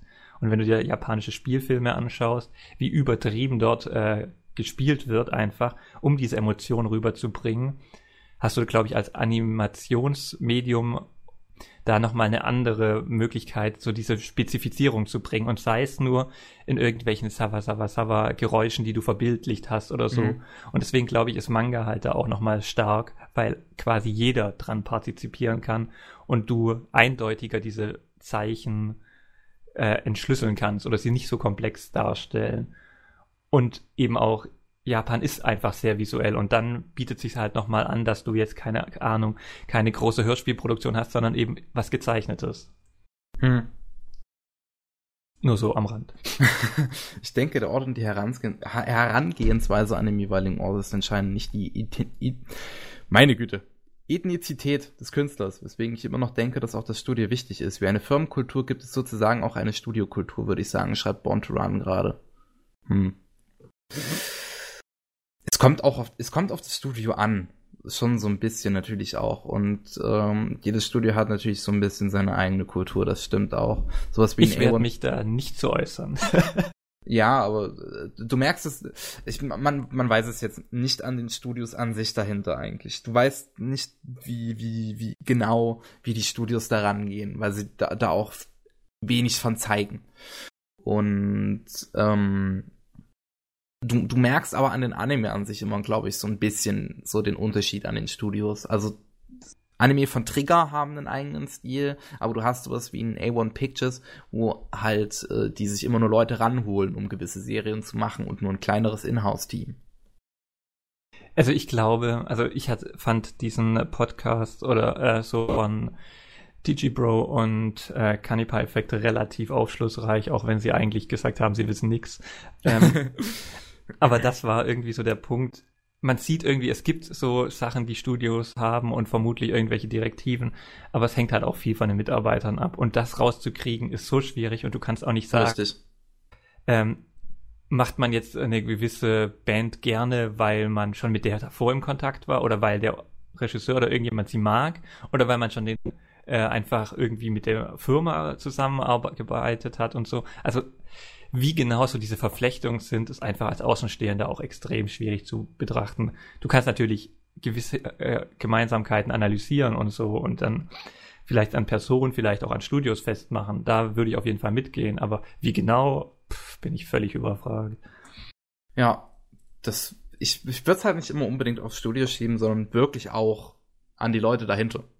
Und ähm, du Wobei, guck mal, dann hast du zum Beispiel auch sowas wie äh, jetzt mit meinem Ryosuke Oshiro äh, Video, dass seine Animation einfach extrem, seine studentischen Sachen, für meinen Geschmack gut aussahen und schön gezeichnet waren, auch wenn er natürlich Computer verwendet hat und wie auch immer, um die zusammenzufügen. Und ich seine Animation jetzt für Sansingen irgendwie nicht so schön finde und die auch einen ganz anderen Stil haben. Aber klar, du musst halt auch in die Produktion des ja. jeweiligen Werks einpassen. Und das du heißt musst dich halt dann dran anpassen an den Stil von Sansingen. Sozusagen. Ja, oder an das, was sie gerade produzieren. Ja. Und das ist halt auch nochmal schwierig, weil du auch nicht weißt, wie sind die Vorgaben und in den seltensten Fällen lassen wahrscheinlich Leute dann auch Stile wild variieren. Also vielleicht hm. hast du das bei Mob Psycho oder so, aber ansonsten wird's fraglich. Äh, wobei Kanipa, glaube ich, da auch so ein Video gemacht hat zu Konosuba und meinte, dass der jeweilige Regisseur das mit äh, den Leuten ihre Freiheiten lassen wollte und deswegen der Zeichenstil extrem variiert in entsprechenden Szenen. hm. Was interessant ist als Ansatz auf jeden Fall. Ja. Aber das ist halt das Problem, wenn du eine zu große Produktion hast, wird es zu einem Einheitsbrei und der kann gut aussehen, aber es ist trotzdem schwierig, dann die einzelnen Leute oder auch die Einflüsse des Studios genau rauszusuchen, sondern das heißt, du halt, du hast ein Projekt und das ist unter einer gewissen Prämisse geschrieben und deswegen sieht es vielleicht so aus. Vielleicht auch nicht. Hm, ja, das stimmt schon, ja. Das ist eine Sache, so was, was äh, verschiedene Stile angeht, weswegen ich Anthologien sehr mag. Deswegen ich die, die Animatrix mochte weswegen ich die Halo-Anthologie, also Halo Legends mochte. So einfach dieses bunte Durcheinander. Ah, was richtig toll da war, ist die Nihon Animator Expo. Ich weiß nicht, ob du die gesehen hast. Ja. Die war echt schön, einfach um die äh, unterschiedlichen Stile, aber auch äh, so kurze kleine Ideen zu verhandeln. Das war auf jeden Fall eine Empfehlung. Schade, dass sie es mittlerweile nicht mehr online äh, frei zugänglich haben oder nur noch einzelne Folgen. Ah, weil ja. das war eigentlich echt eine nette Idee. So. Hm. Und ich, da ist ja auch mittlerweile einiges, also da ist ja auch so ein bisschen was draus geworden. Also dieses Musikvideo, dieses Me Me Me, das ging ja sehr viral. Das war, glaube ich, die dritte Folge von der Animator Expo. Ähm, und äh, dieses, dieses, die erste Folge von Animator Expo mit diesem, mit dieser Drachen, Drachen Dragon Dentist. Ja, ja. ja, das hat ja auch mittlerweile seine zweifolgige Special bekommen. Ja, oder du insgesamt eine Laufzeit von 90 Minuten. Mit diesem hm? Was war das mit diesem Gorilla und wie auch immer? Das ist doch dann auch in Luluco eingearbeitet Richtig. worden ja. und so. Also da ja, du hast. Hm. Einfach eine schöne Ausdrucksform kreativer Möglichkeiten und es war ja auch für Eva irgendwie nochmal ein anderer Blickpunkt, den man drauf gucken konnte und so. Also schon interessant auf jeden Fall. Wenn ich eine Serie schaue, dann kann ich in den meisten Fällen das Studio herauslesen. Also wenn ich das Studio gut kenne, so Random Studio ist natürlich nicht. Hm. Das ist jetzt. Ja. Also ich sehe auf jeden Fall auch Sachen, keine Ahnung, zum Beispiel bei Ucho Tenkasoko jetzt sieht man schon, dass es von PA Works ist, aber. Ja, halt bei PA Works Sachen, finde ich, sieht man das allgemein immer ganz gut. Man sieht deren Stil, die haben einen ganz, die, die haben einfach einen eigenen Stil. Von der Zeichnung, von der Beleuchtung. Also bei einem Angel Beats und Charlotte siehst du eindeutig, dass es von den gleichen Leuten ist. Und bei einem, bei einem Sakura Quest, das ja auch gerade läuft in der aktuellen Season, oder und einem Shirobako siehst du auch, dass es von den gleichen Leuten ist. So. Ja, ja, ich glaube, es gibt Studios, bei denen du das schon sagen kannst, aber gerade zum Beispiel Madhouse, die gute qualitative Produkte haben, aber die haben so eine Ambivalenz, einfach auch je nach unterschiedlichen Leuten. Richtig. Mhm. Dass ich nicht immer unbedingt weiß, ob es eine Madhouse-Show ist. also Born to Run schreibt gerade noch, wahrscheinlich bevor er es gehört hat, Madhouse sehe ich immer sofort. aber zum Beispiel finde ich, Akka sieht auch nicht aus wie eine typische Madhouse-Serie. Ja. Und das habe so, ich, hab ich da jetzt auch Oder gesehen. One Punch Man. Ja. Auch One Punch Man gut, ist ja so. Wobei äh, das eigentlich ja, äh, wenn du genau sein solltest, zu Bones zählen müsste, oder? One Punch Man zu Bones? Und ich weiß nicht, waren nicht die meisten Leute? Oder? Ich weiß es nicht. Wer hat also Psycho ich, produziert? Ich weiß nur, also das was ich von One Punch Man weiß, ja, ist, dass es so, sozusagen, dass es ein normales Budget hatte, aber halt ein extremes ähm, ähm, ähm, ähm ein Projekt war mit mit viel Motivation dahinter. Also, dass, dass die Leute da wirklich, dass die ganzen Animatoren und Zeichner da wirklich Bock drauf hatten und deswegen das Ding halt so verdammt gut aussieht. Aber es sind auch keine Standard-Madhouse-Leute, sondern es waren fast überwiegend Leute, die eingeladen sind. Hat Kanipa auch ein gutes. Das hast du aber auch Problem. in vielen Madhouse-Serien, dass halt Leute eingeladen Ja, werden. aber ich glaube nicht in diesem Maß, weil ich glaube ähnliches, oder es waren auch die Leute, die an Space Dandy dann auch mitproduziert haben. Und das siehst du schon auch von der Abgedrehtheit und hm. dem Qualitativen. Aber ja, wir müssen auch wobei, nicht so detailliert auf die Studios eingehen. Wo, wobei du bei Space Dandy halt auch viele Leute für einzelne Episoden immer rangeholt hattest. Space Dandy war ja auch eine Anthologie an sich, eine Anthologie in sich, so. Weil jede Episode, in jeder Episode saßen andere Leute dran, ein anderer Schreiber, anderer Autor, anderer Mensch, der Soundtrack gemacht hat. Also, ähm, da, da jetzt unbedingt zu sagen, es ist von den gleichen Leuten, die Space Dandy gemacht haben, finde ich, ist eine schwierige Aussage. ich wollte sagen, viele Leute, die an Space Dandy gearbeitet haben, haben zusammen an äh, One Punch Man gearbeitet. Aber ja, auch mhm. nur, weil der Regisseur eben der gleiche war und viele Freunde oder Bekannte oder wie auch immer mitgebeten hat, äh, mitzumachen. Aber da kann man eben, wie gesagt, dieses Kanipa-Video anschauen, der sagt das relativ äh, detailliert, was ich jetzt natürlich irgendwie nach einem, über einem halben Jahr nicht mehr so zusammenkriege. ja. Ähm,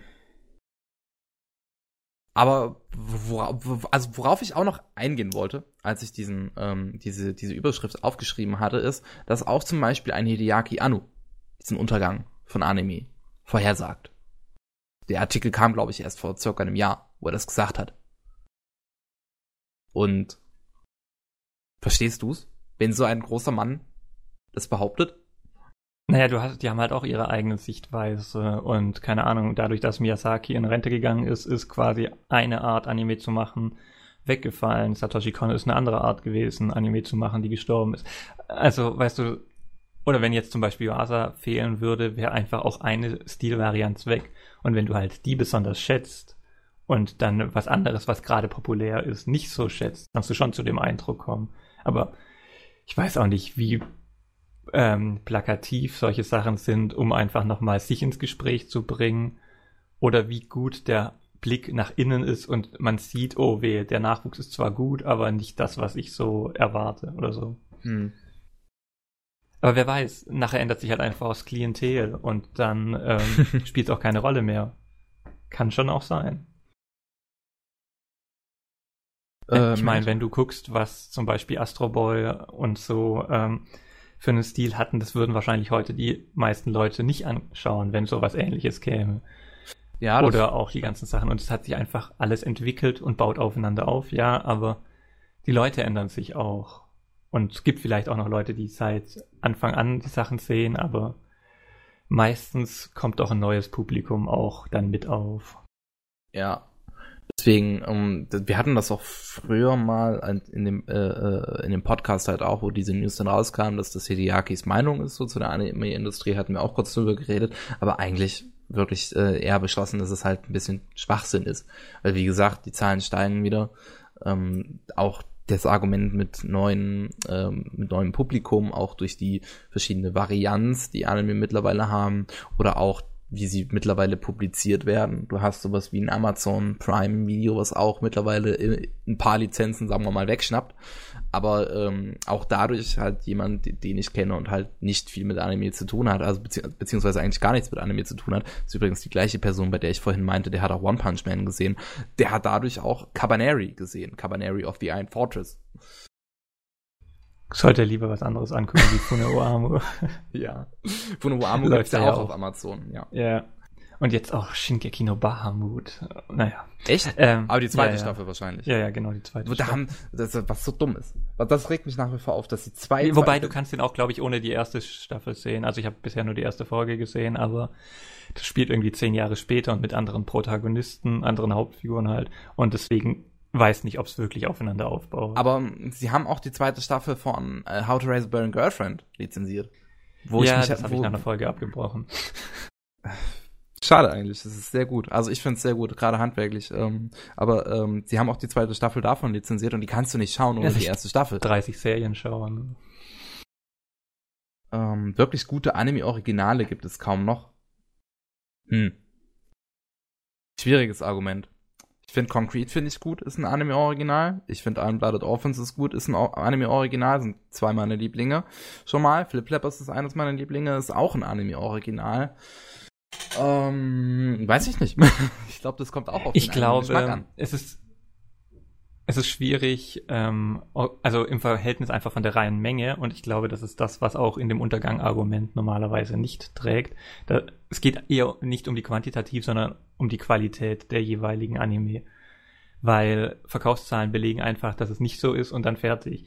Aber wenn mhm. die Leute es persönlich so empfinden, weil sie eine gewisse Neigung oder irgendwas haben, dann kann man schon argumentieren, oh, mittlerweile sind die ganzen alten Sachen schlecht oder so nachvollziehbar, muss aber halt nicht für alle stimmen.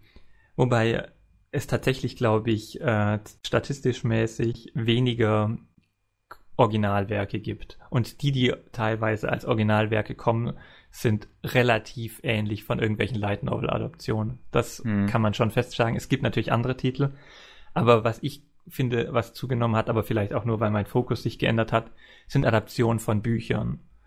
Und weiß nicht, bei Funo Amu oder auch jetzt bei Uchuten Kasoku, die Bücher haben halt das Gerüst, du musst nicht quasi eine Geschichte ausarbeiten, hast vielleicht auch ein Publikum, das in einer gewissen Weise dran partizipieren kann oder möchte, aber du hast trotzdem Freiheiten, die dir halt nicht unbedingt äh, vorliegen, wenn du ein Manga adaptierst oder ein Spiel, mhm. mhm. weil du halt die Sachen interpretieren kannst und deswegen muss es nicht unbedingt für mich ein Originalwerk sein, wenn es halt interessant umgesetzt ist und das sehe ich halt in Originalwerken zum Teil, aber deswegen sind mir Buchpublikationen äh, oder Buchadaptionen eigentlich lieber, weil da hast du meistens schon eine starke Geschichte und die wird dann auch interessant umgedeutet oder visuell ausgelegt. Oder du hast dann sowas wie verdammt, mir fällt der Titel nicht mehr ein. So ein Fuß, nee, war es Fußball oder Baseball? Eins, eins von beiden, was letztes Jahr animiert wurde. Was auf einem Battery? extrem schlechten, Buch, ja, Battery, was auf ja. einem extrem schlechten Buch basiert.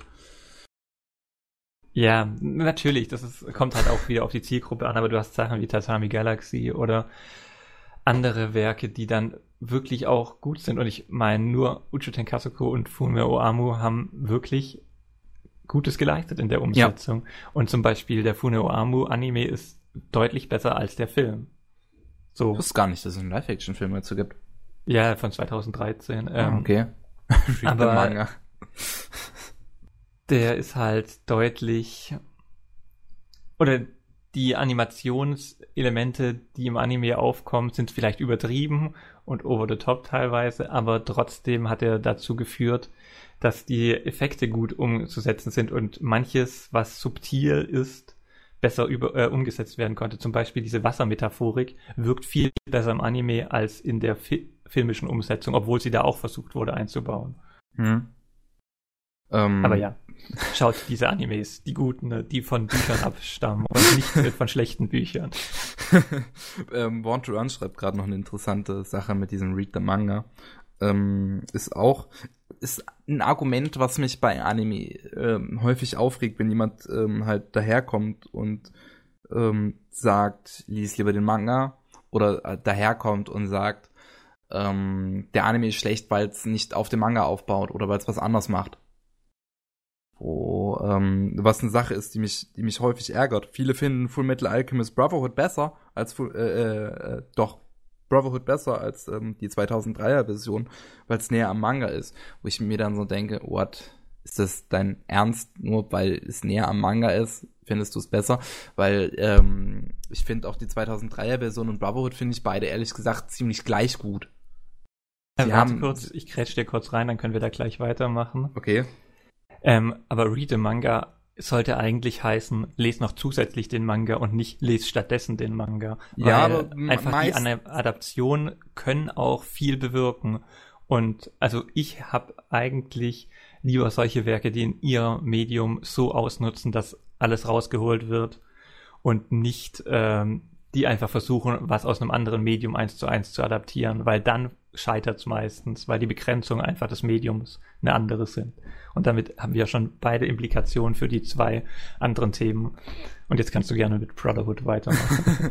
nee, ähm, da, da, bei dem, was du gesagt hast, möchte ich noch gerne anschließen. Ähm, dieses mit, den, den Manga mitlesen, finde ich, ähm, ist, ist eine komische Sache. So, ich finde Anime sind, also viele Anime, die halt äh, Manga als Vorlage haben oder auch einige, die eine Light Novel als Vorlage haben, finde ich, sind mittlerweile eigentlich nur noch eine Werbung für das jeweilige Produkt. Weil ähm, du sowas wie No Game No Life hast, was dann halt komplett offen endet und man sich ziemlich sicher sein kann, dass es keine zweite Staffel bekommt. Ein Deadman Wonderland, was offen endet, was wahrscheinlich, was auch keine zweite Staffel Deadman Wonderland wird keine zweite Staffel bekommen, ja, weil sie weil eine Figur rausgestrichen haben aus dem Anime du kannst es gar nicht machen. Der Manga nimmt so eine andere Wendung, dass es nicht funktionieren wird. Und trotzdem endet es offen. Ja, aber das ist halt dann so das, in dem Fall. Aber einfach durch die Streichung geht es nicht. Aber deswegen meine ich, ich mache es auch nicht immer, ich mache es viel zu selten. Aber dennoch sollte eigentlich das Medium halt genutzt werden. Und ich bin mir meistens nicht sicher, ob das so der Fall ist. Ja. Hm. Schwierige Sache. Äh, um jetzt ganz abzuschweifen, zum Beispiel ja. die Fassbilder-Film-Adaption, die nimmt genau alles vom Roman äh, von Dublin auf, setzt aber filmische Akzente und interpretiert das extrem gut anders.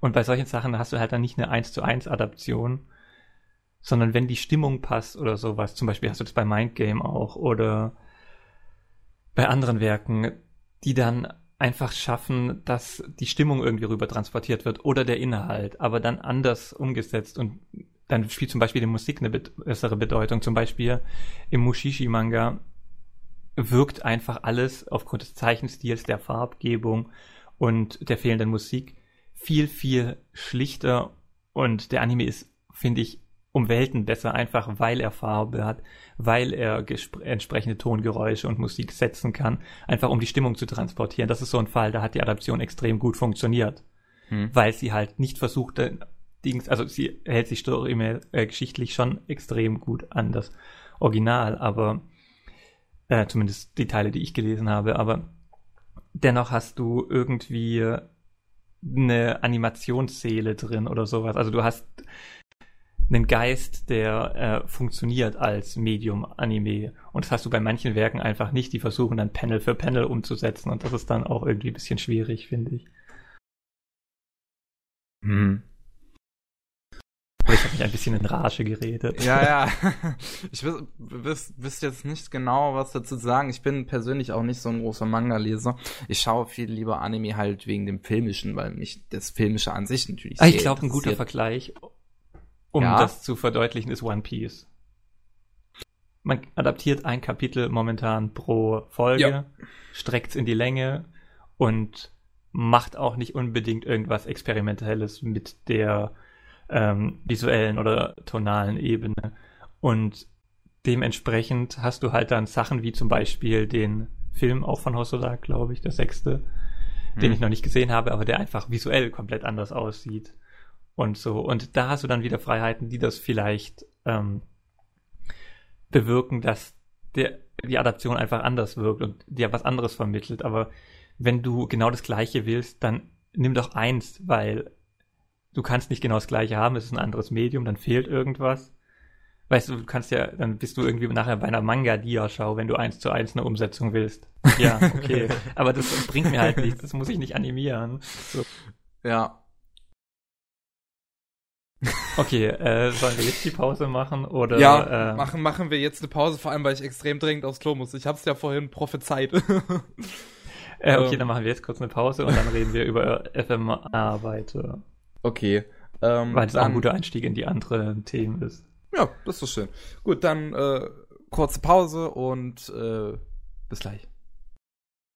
Willkommen zurück zum 75. Anime Slam Podcast. Immer noch zu Gast ist Picti. Und ähm, ich hätte jetzt die Frage, zu welchem Thema du eigentlich überleiten willst mit Full Metal Alchemist. Weil ich weiß, ich weiß es nicht ganz. Man könnte zu beiden äh, überleiten, aber ich würde eher zu Bewertungen übergehen. Okay, gut. Zur Bewertung in Punkten. Ähm, ja, also für Metal Alchemist sage ich nach wie vor, ich finde beide Versionen eigentlich gleich gut. Ich glaube, ich habe auch beiden irgendwie eine 8 von 10 gegeben auf meiner Anime-Liste. Ich bin mir gerade nicht sicher. Ich habe beiden, glaube ich, eine 6 von 10 gegeben. aber eben auch beide gleich gut. Dementsprechend ist halt auch da, wird eigentlich schon offensichtlich, wie begrenzt dieses Punktebewertungssystem ist. Und natürlich muss man seine Punkte immer wieder neu ähm, evaluieren, sollte man zumindest und auch die Sachen nochmal sehen nach Jahren und wie auch immer. Ich glaube, ich habe beide Filme auch zwei, dreimal gesehen, äh, Serien. Den Film würde ich nicht empfehlen zum Sehen. Ähm, aber dennoch muss das erstens weil, äh, eben im Fluss sein und trotzdem verknappt diese Bewertung, weil 6 von 10, eigentlich heißt es, ist es genau gleich. Aber Mhm. jetzt geh mal du auf deine Punkte ein, was dir jeweils gefallen hat und nicht gefallen hat. Und ich glaube, das macht schon deutlich, wie fraglich schon solche Bewertungen überhaupt sind. Ja, in beiden Serien hat mir eigentlich die Story und die Charaktere so gefallen. Ich meine, die Charaktere sind die gleichen. Gut, Brotherhood hat ein paar andere Charaktere noch.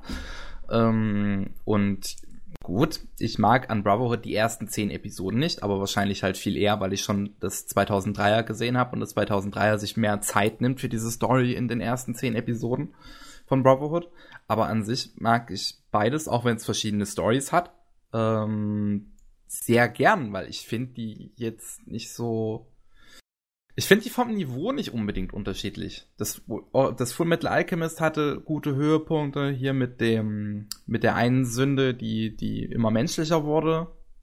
Aber auch das Brotherhood hat ähm, äh, sich daran orientiert. Ich, es ist, es ist, ich weiß nicht genau, wie ich es sagen soll, aber ich finde beides einfach gleich gut, weil es gleich gute Stories in meinem Sinne, in meinem Kopf hat. Okay, dann komme ich vielleicht mit meinen Punkten jetzt noch. Also der Anfang von Brotherhood ist einfach, glaube ich, für Leute geschrieben, die äh, das Original davor gesehen haben und deswegen klatscht man das relativ schnell ab. Aber Ist das hat mich natürlich so jetzt- daran angekotzt, das hat mich genervt. Ja, ja, ich hasse finde den auch nicht so super Folgen. gut. Man hätte es vielleicht einfach länger erzählen sollen. Ja. Hm. Okay, aber zum Beispiel finde ich bei äh, dem alten die ganze religiöse Implikation und Motivik viel, viel tiefgehender. Natürlich hat das Neue auch irgendwie so nihilistische Gedanken mit diesem äh, aus dem Nichts kommenden Urkern oder wie auch immer dieses Ding dann nachher heißt, äh, der, das dann Gott sein möchte und so. Du hast schon sowas drin, aber im Alten hast du aufgrund auch dessen, wie dann nachher einfach vom Manga abgewichen ist und interpretiert wurde, einfach ein anderes religiöses Verständnis, was auch Mhm. den ganzen Anime anders prägt. Und ich finde diese Vernetzung mit der realen Welt auch irgendwie interessant. Das fand ich wirklich gut am Ende eigentlich. Und deswegen mag ich den Film auch. Ich mag den Film ganz gern so. Ich finde, der setzt das gut fort. Ja, es ist schon ein bisschen schwächer, aber man kann auf jeden Fall sehen, es gibt deutlich schlechtere Animes, sagen wir es Mhm. so. Ja.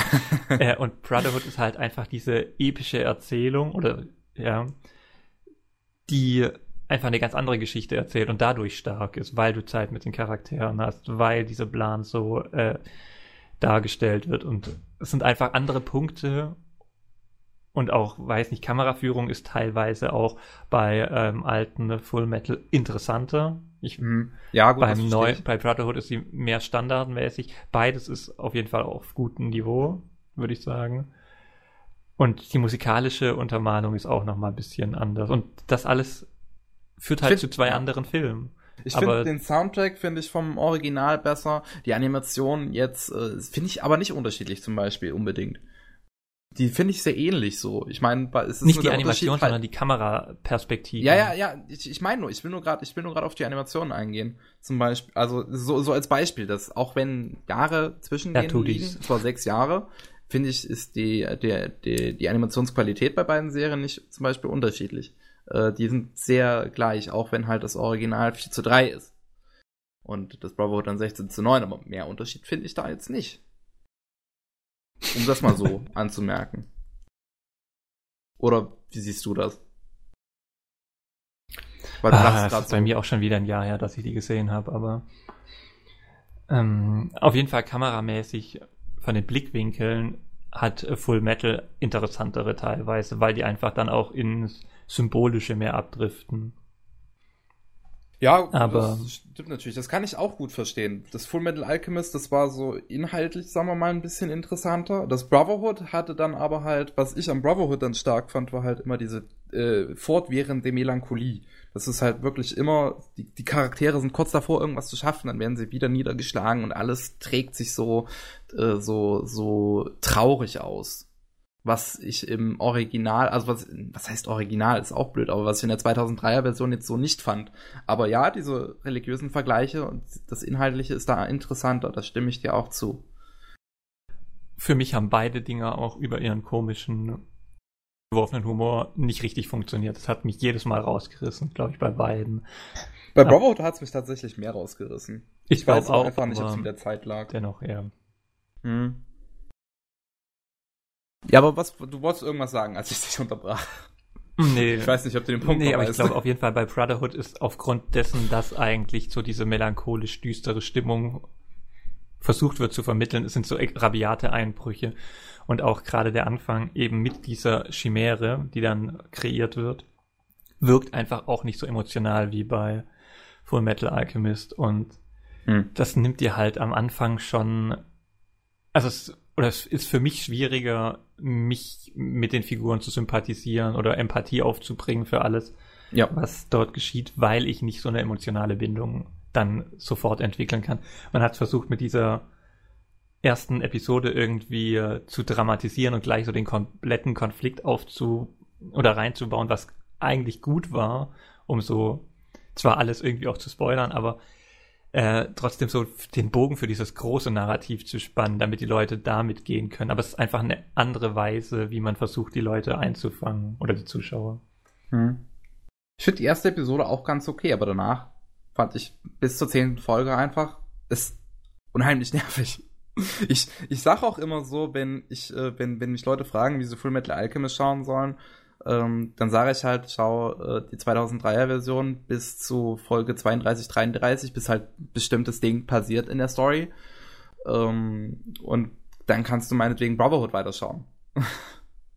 ab nach, also ab Folge 11 dann. Weil Ja, weiß auch nicht, dann verlierst du ja auch von beiden Versionen wieder was. es, ich, ich, ich sag das halt nur so, weil ich die ersten zehn Folgen von Brotherhood eigentlich so mies finde, dass ich sie keinem antun möchte. ja, ich Ähm, weiß nicht, ob ich sie so schlecht finde, aber sie sind auf jeden Fall sehr schnell. Das kann Ja. man schon sagen. Aber nee, da bist du eben bei diesen Bewertungskriterien und bei uns haben jetzt beide exakt die gleiche Punktzahl im Vergleich und das sagt halt dann in dem Fall nichts über diese Detailsachen aus. Hm. Aber generell als Orientierung, also warum ich meine Malliste überhaupt öffentlich habe, ist, weil ich meine Videos, wie ich sie sonst mache, ohne irgendwelche Bewertungen versehe, was ich auch fragwürdig finde, weil diese Wertungen sich einfach ändern. aber ich irgendwie den Leuten dennoch Kontext geben will, wie ich was einschätze und wie meine Meinungen sind. Hm. Und dann kann man vielleicht mich mehr in meiner Argumentation nachvollziehen. Das ist so der Sinn meiner Punkteverwertung, um einfach eine gewisse Transparenz mir zum einen zu schaffen, aber auch dem äh, potenziell Videoschauer. Ja, ähm, das finde ich auch äh, ganz gut nachvollziehbar. Also ähm, was was ich bei mir bei den Punkten immer so gemacht habe, also auf mal, mal auf meiner Anime-List, ist es einfach meine komplett subjektive Einschätzung, gerade nachdem ich fertig geworden bin mit dem Schauen der Serie. Also, wo quasi noch der, der, der Geschmack der Serie da ist, ohne großartig drüber nachgedacht zu haben. Ähm, dann, wenn ich Reviews schreibe, ist es natürlich eine ganz andere Einschätzung von mir. Dann versuche ich objektiver ranzugehen. Ich meine, du kannst nie 100% objektiv sein, aber ich versuche so gut wie möglich. Und anfangs habe ich das auch noch mit Bewertungen gemacht, aber mittlerweile lasse ich die auch weg. Vor allem dann, wo ich jetzt einzelne Volumes immer reviewen muss, weil das halt so mir vorgegeben wird. Ähm, lasse ich diese Bewertung weg. Es ist sinnlos, für vier Folgen eine Bewertung irgendwie zu geben, finde ich. Deswegen finde ich auch immer die Bewertung bei Anime News Network für eine einzelne Folge immer etwas fragwürdig.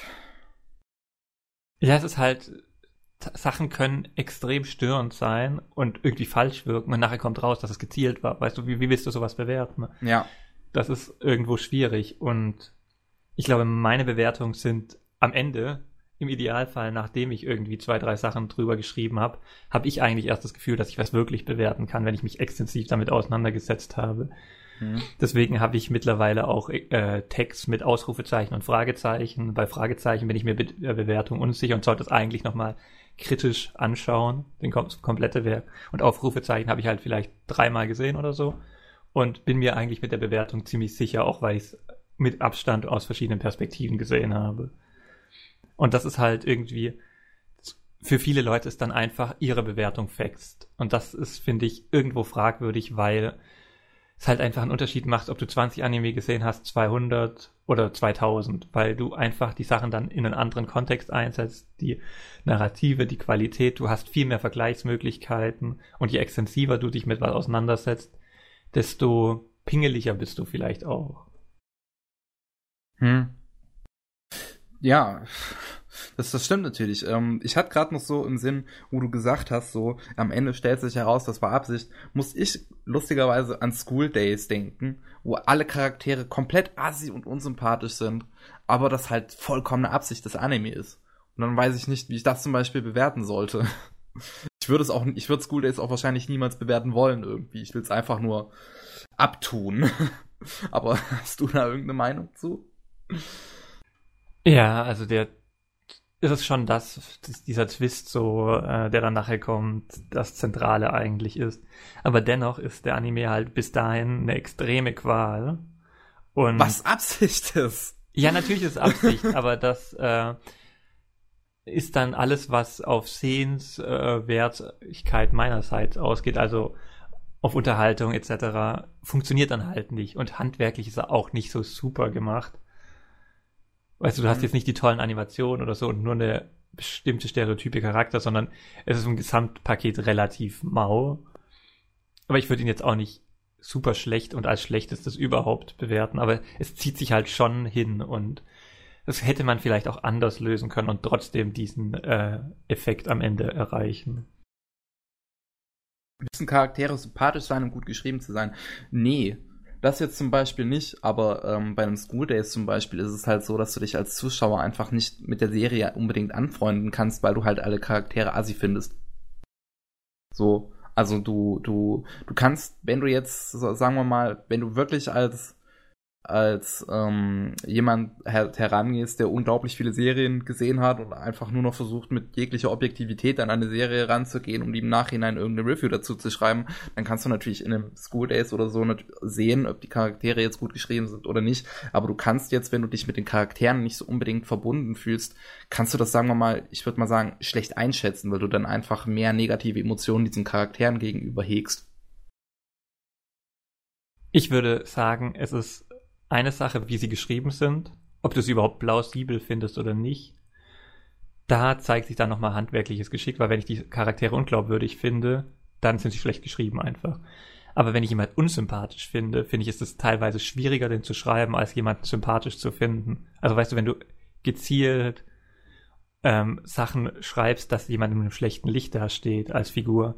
Und das ist halt meistens deswegen schwieriger, weil irgendwie so eine gezielte Stigmatisierung als böse für mich meistens schon nicht oder nicht wirklich ausreicht, um dass ich ihn glaubwürdig finde. Meistens finde ich es dann zu übertrieben und er geht ins Lächerliche.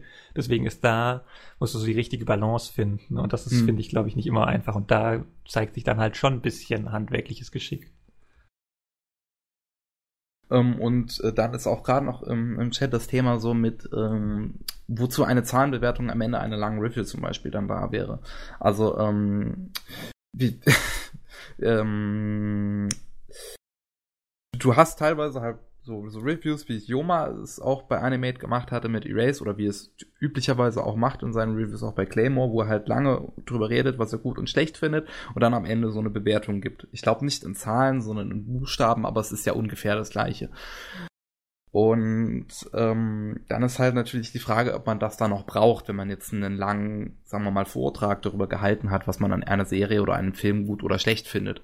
Aber Pavel meinte da halt jetzt so ähm, als äh, äh, Argument, dass die Zahl das Fazit ist.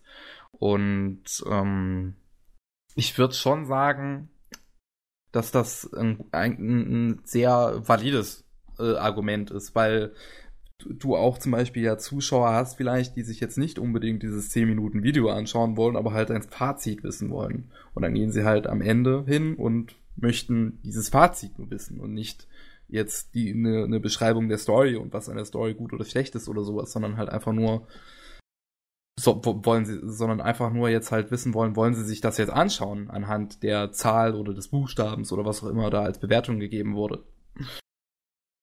Es schafft nochmal einen anderen Kontext, aber ich weiß nicht, ob es in der Review gehört. Also ich würde es rausstreichen, weil das einfach am Ende dann nochmal irgendwie einen Kontext setzt, der vielleicht vorher gar nicht so gewirkt hat oder Vielleicht das auch nur einfach konkretisiert. Aber es provoziert auch in einer gewissen Weise. Also ich muss zum Beispiel an Megaknockers Bewertung für 91 Days denken. Der meinte, dass es der Überraschungstitel der Season sei. Und er hat ihm eine 4 von 10 gegeben. Aber das zeigt halt bei ihm den Kontext. Er findet es meistens schlecht, deswegen ist es für ihn überraschend, wenn es so ist. Okay, da gibt, ist es sinnergebend. Aber wenn ich jetzt, keine Ahnung, schlecht rede wie ähm, keine Ahnung, nehmen wir ein beliebtes äh, Opfer, SAO, wie schlecht ich die äh, erste Staffel oder die zweite Hälfte der ersten Staffel fand und dann trotzdem dem Anime eine 8 gebe oder eine 7, dann widerspricht es mir einfach und dann mhm. mache ich das vielleicht, um das Publikum noch zu beruhigen, dass dem positiv gestimmt ist oder um es zu provozieren. Keine Ahnung. Eine der schlechtesten Anime-Adaptionen, die ich je gesehen habe. 7 mhm. von 10. Ja, das ist halt dann äh, zeigst du, okay, mein, meine Punktesysteme, mit denen ich bewerte, funktionieren nicht oder so. Und deswegen, hm. ja, das ist halt auch immer die Frage. Und ich würde es halt einfach auch nicht in eine Review einpacken, weil dann schaust du zwei Jahre später nochmal drauf und es sieht ganz anders aus. So. Ja. Ähm, Born to halt Run, ich, ich möchte da gerade noch ähm, drauf eingehen, eine Review ist doch nicht dafür da, um ans Ende zu skippen und sich nur die Zahl anzuschauen. Bei man Akada war es schon so. man muss bedenken, dass es, glaube ich, solche Zuschauer aber trotzdem gibt. Ich, also ich würde es jetzt nicht ausschließen.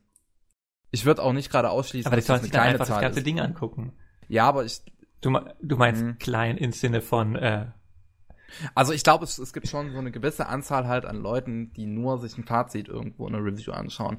Jetzt zum Beispiel, wenn ich mich auf einen Film oder so mega freue und dann eine Filmkritik lesen, lese, dann springe ich meist auch nur zum Fazit, weil ich nicht wissen möchte, weil ich nichts genaueres von der Story oder den Charakteren oder sonst was wissen möchte, sondern einfach nur wissen möchte, würde mich Aber dieser Film ansprechen. auch. Aber ich kann auch sagen, er hat das und das gut umgesetzt und ist aufgrund dessen äußerst sehenswert. Das reicht doch. Weißt du, da brauchst keine Zahl eigentlich. Wenn du Zahlen sind halt irgendwie der Versuch, etwas zu quantifizieren, was du nicht unbedingt kannst. Und wenn du es sprachlich nicht schaffst, dann bringt dir die Zahl eigentlich auch nichts. Meines Erachtens. Weil ja, natürlich, du musst jeder es auch Zuschauer begründen können. falsifiziert oder verifiziert dann seine Meinung auch aufgrund dieser Zahl.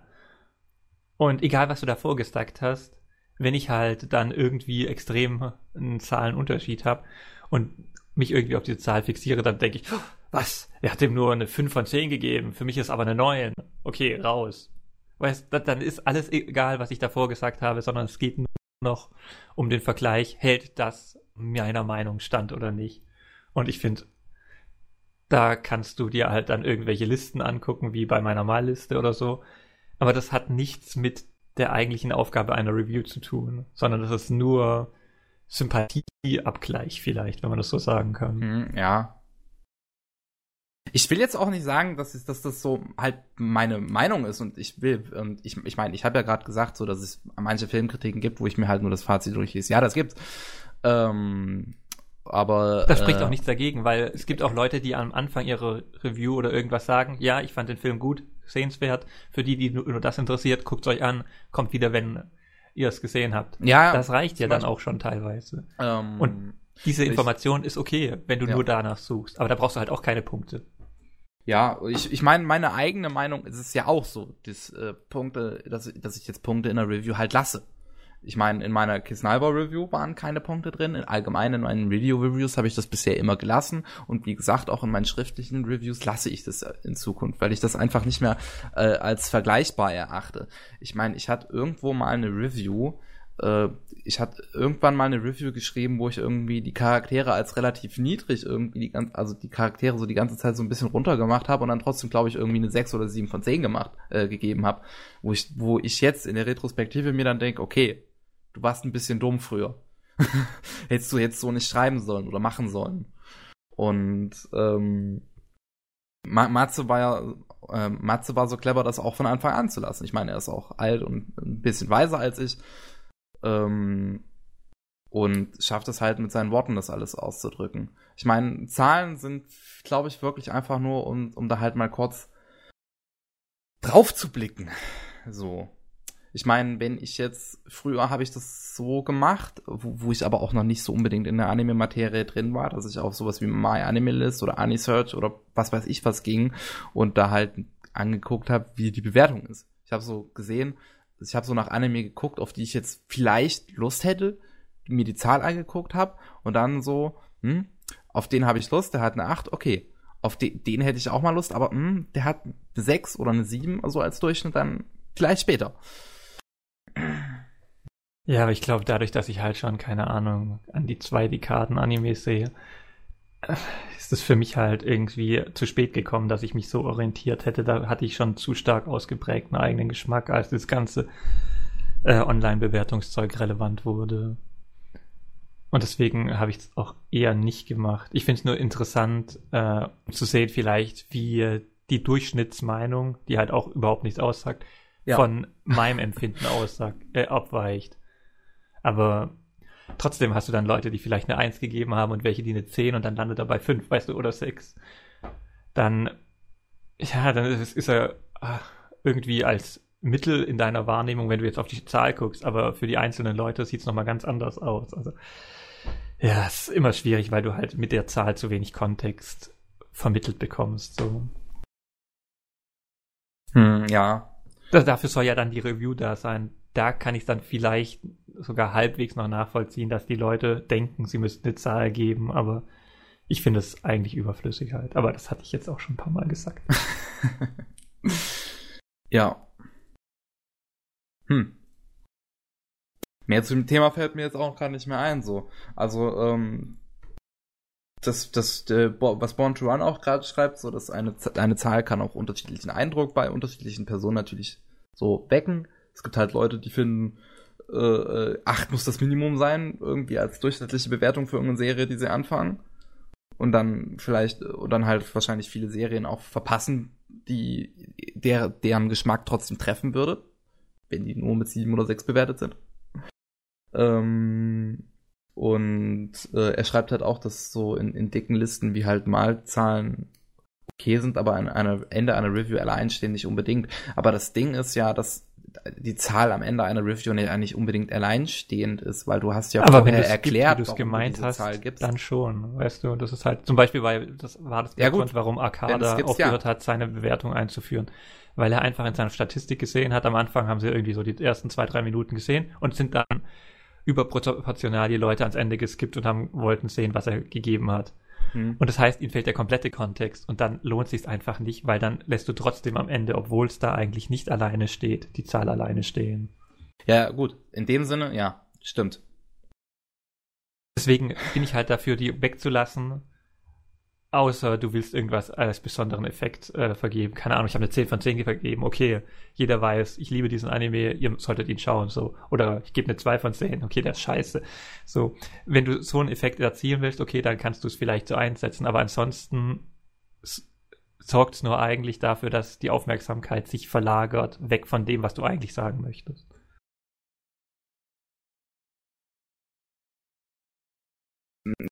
Bond Run schreibt halt gerade noch so, weil wenn man sich die Erklärung angehört, braucht man ja die Zahl nicht, aber die kann man ja als Fazit stehen lassen. Also ich finde nach wie vor so, die, die Zahl ist das Fazit, finde ich. So, das erklärt es ganz gut, warum man das eigentlich macht. Also ich meine, aber weißt du, dann hast du das machen. Problem, guck mal zum Beispiel bei Steve, äh, der hat jetzt, keine Ahnung, sechs Bewertungen oder fünf vergeben und ich habe keinen Kontext für seine sonstigen Bewertungen. Das heißt, für mich stehen diese Bewertungen an sich.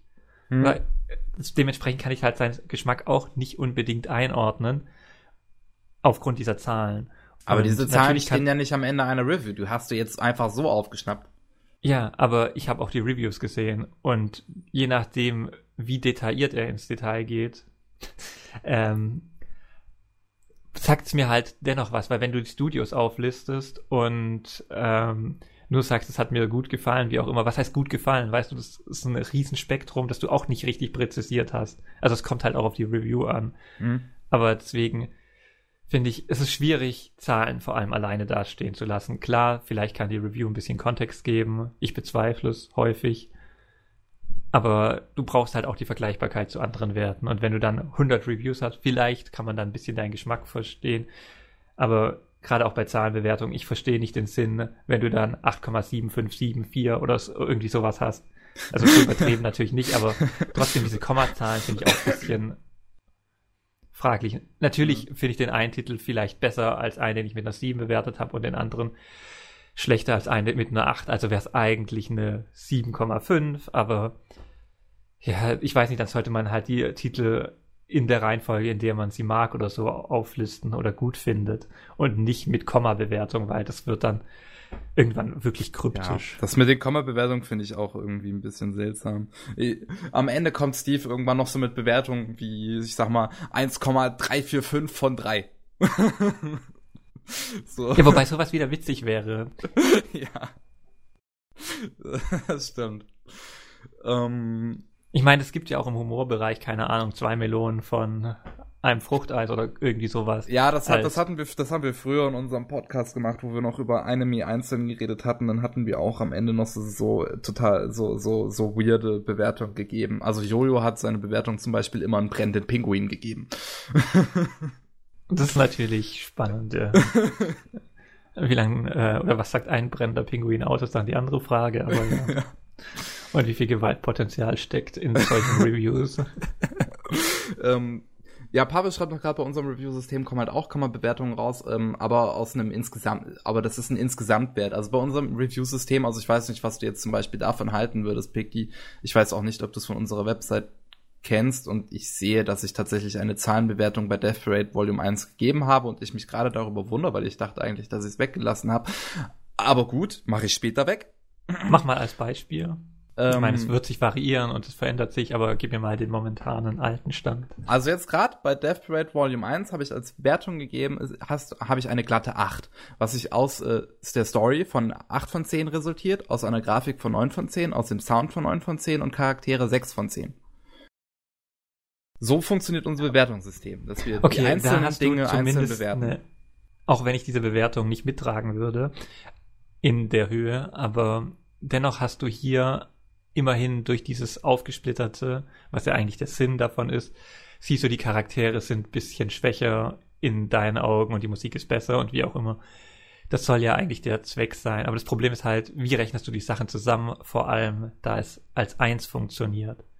Also mhm. ohne Musik, wie wir ja vorhin hatten im ersten Teil, die Musik unterstützt das Ganze und so funktionieren die Charaktere. Ich verstehe auch nicht, wie man in äh, also wie man quasi Geschichte und Charaktere trennen kann, weil es ist beides geschriebenes Element und die Charaktere prägen die Geschichte und andersrum. Also das ist ja, weißt du, das ist der, die gleiche Komponente. Es ist Ja. beides Du kannst geschriebenes Skript. Du kannst und, eine Story und ein Szenario interessant finden, aber die Char- Charaktere halt nicht zum Beispiel, finde ich. ja, schon, aber dann ist halt nicht gut geschrieben, dieser Aspekt. Und damit ist das Ganze vielleicht Ja. als Prämisse interessant.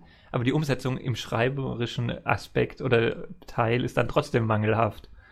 Deiner Meinung nach. Und dann mag die Musik gut sein und die Animation, die kannst du dann separat ein bisschen noch bewerten, weil es ja auch separat dazukommt, aber trotzdem sind die Charaktere halt nur Teil der Geschichte und wie sie vermittelt werden. Hm. Ja, Deswegen, aber ich habe es nie verstanden, aber ja. du, du ähm, kannst, ein weiteres Beispiel bei Slice of Life Serien, kannst du ja zum Beispiel, hast du ja nie unbedingt eine gute Story, aber dafür halt sympathische Charaktere.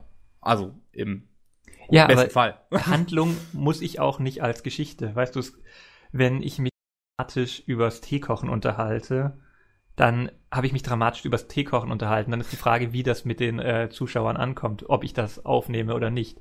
Und du kannst halt die Gewichtung anders setzen. Aber es passiert ja dennoch etwas und das ist vielleicht keine Handlung und die dahinter steht, ist nicht groß. Aber wie es geschrieben wurde und äh, dann ankommt, ist was anderes. Und das ist für mich halt ein Punkt. Aber ich bin da halt auch aus der Literatur geprägt. Funktioniert halt beides auch nur über das Medium Wort. Und Hm. im Film wird's dann halt, oder in einem Anime wird's aufgesplittet, aber ursprünglich ist es halt auch beides geschriebenes Drehbuch. So, aber ja. Egal, ich habe das eben noch nie verstanden in diesem klassischen Review-System, warum man das versucht aufzuteilen.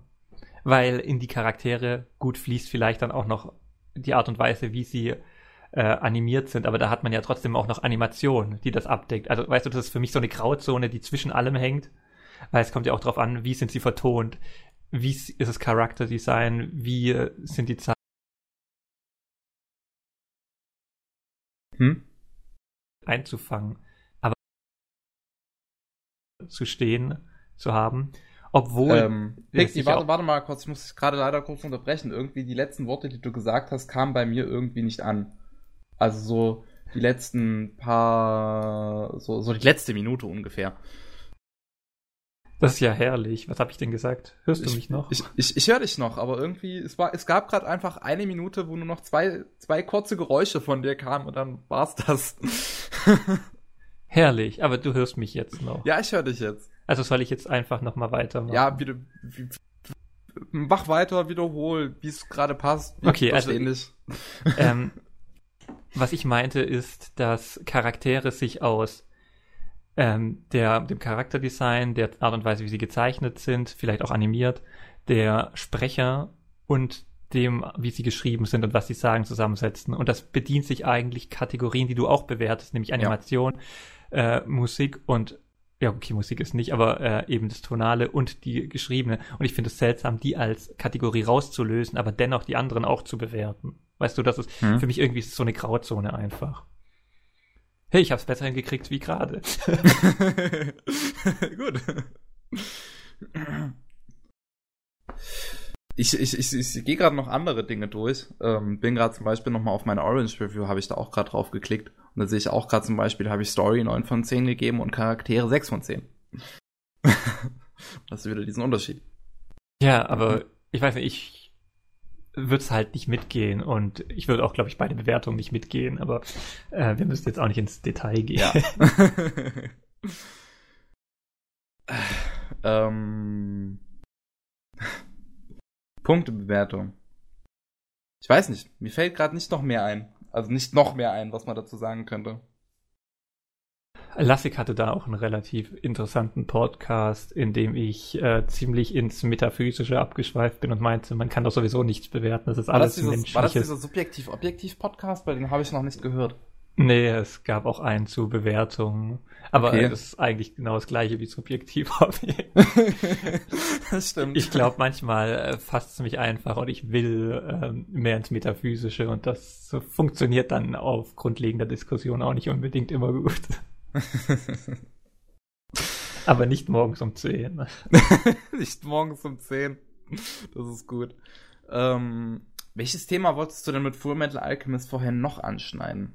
Äh, wir könnten diese Adaptionssachen. Ja, okay. Dann Adaption von Anime. Weil da ist ja gerade relativ aktuell der Live-Action-Film von Full Metal Alchemist. Erster Genau, Trailer ist ja letztens rausgekommen.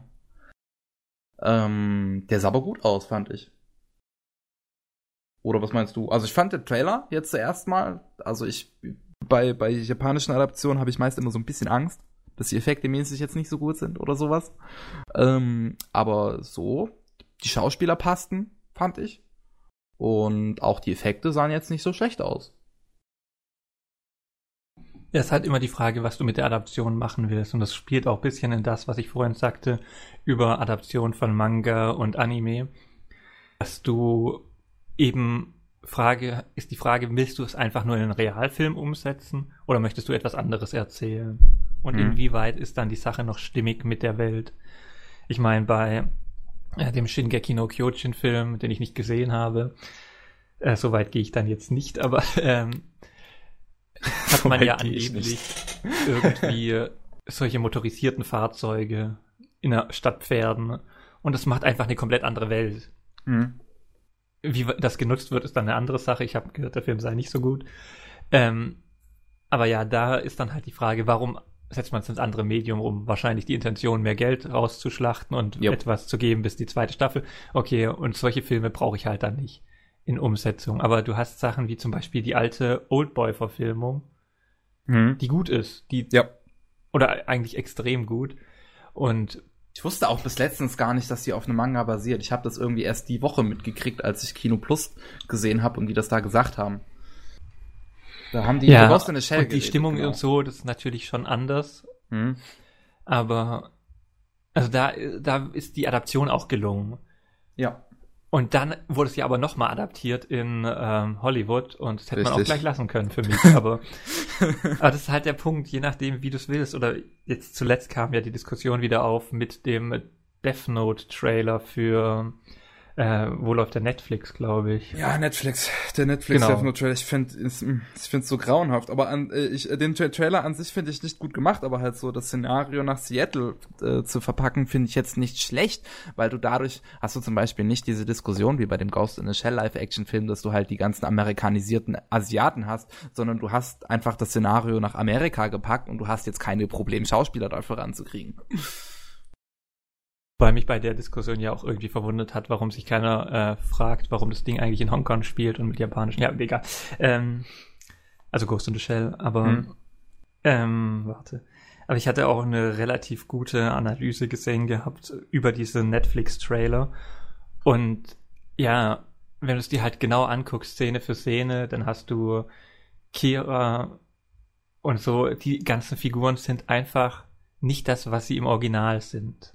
Ob Manga Ja. oder Anime, sondern sie sind einfach edgy Teenager, so gewissermaßen.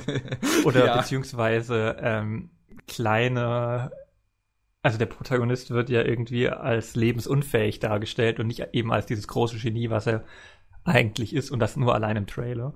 Hm. Und dann hast du L als, weiß nicht, ähm, Assassin's Creed anschauen. das dachte ich mir auch. Ja, also das soll halt irgendwie eine gewisse Stimmung produzieren und provozieren, aber die passt halt nicht zum Original und deswegen wird es ganz anders werden. Ist die Frage, ob es gut oder schlecht wird dadurch, aber das ist halt dann so irgendwo, wo ich denke, ja, also es wird nicht viel mit dem Original zu tun haben, schon allein aufgrund dieser Bilder. Oder auch die Darstellung als Cheerleaderin. Ja, das, das ist auch Von, was äh, komplett anderes. Sie ist, Im Original ist sie ein, ein, ein Pop, äh, ein Idol, was halt in Japan nun mal ein wichtiges, großes Ding ist. Und in dem, äh, in der Adaption soll sie jetzt eine Cheerleaderin sein. Wow, coole Sache. Das ist einfach so, das ist das Ja, mega und auch Downgrade. extrem of- übersexualisiert, so. Ja. Und deswegen ist es einfach anders. Der Regisseur hat einfach dieses Ding genommen, weil es bekannt ist und er adaptiert, weil die Leute es angucken. Aber er hat nicht verstanden, was dahinter steht. So, Mhm. sondern er nimmt halt die Figuren, die er und die Prämisse, die er denkt sind gut und schreibt sie schlecht weiter. Und das ist vielleicht auch das Gleiche, was ich eben bei den schlecht geschriebenen Sachen habe. Du kannst eine gute Prämisse haben, aber wenn du halt jemanden hast, der nichts draus macht, dann macht er nichts draus. So. Und da finde ich jetzt zum Beispiel Edge of Tomorrow, was ja ähm, auf äh, All You Need Is Kill basiert. Habe ich auch hier das Buch, habe ich auch gelesen. Ähm, ich finde Edge of Tomorrow ist aber trotzdem ein guter Film. Es nimmt nicht, das, es nimmt nur das, das Szenario vom Original und die Namen der Charaktere, aber macht halt was anderes eigenes draus. Und das, was es gemacht hat, finde ich, funktionierte. So. Das mal zum, als Beispiel, als positives Beispiel zu bringen. Finde ich zumindest. Ja, ich habe nur den Manga gelesen, deswegen weiß ich nicht. Hast du den Film gesehen, oder? Nein, leider nicht. Also ich, wie gesagt, ich finde ihn empfehlenswert. Oder vielleicht auch gut. Mal gucken. also der Trailer hatte mich damals nicht so überzeugt, aber irgendwann äh, ist er bestimmt günstig irgendwo zu haben und dann gucke ich ihn mir mal an. Hm. Aber ähm. zum Beispiel, was eine richtig gute im Geiste Adaption war, waren die Matrix-Teile aus Ghost in the Shell. Einfach, du hast ein Element genommen, was interessant war und hast daraus was ganz anderes gemacht. Ich, ähm, ich, ich sag nix. Ich sage nichts. Ich weiß nicht, ob du es gestern früh mitbekommen hast. Nein, ich war offline. Aber okay, auf jeden Fall die Matrix-Prämisse so. gegen Matrix oder gegen Ghost in the Shell? Ähm, gegen Ghost in the Shell. Ich, okay, ich das wäre jetzt das, was ich nicht unterstützen würde. Ich würde es eher umdrehen, aber okay, wir gehen nicht näher drauf ein. Außer vielleicht, dass vielleicht auch die anderen Podcast-Teilnehmer im Folgenden dir sagen sollen, wie Unrecht du hast, was ich hiermit auch tue. äh, nee, aber. Ähm, warte.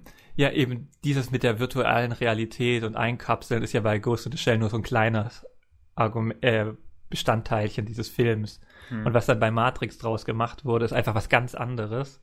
Aber es hat immer noch dieses gleiche Element. Ja. Und das sind Adaptionen, die einfach interessant sind, weil sie eigentlich gar nichts mit Original zu tun haben und was komplett Neues entdecken. Ich habe den neuen Ghost in the Shell Film auch noch nicht gesehen. Hm. Aber ich, ich habe das Live-Action-Film habe ich auch noch nicht gesehen. Ich habe halt jetzt nur endlich mal das Original gesehen, weil der Film draußen ist.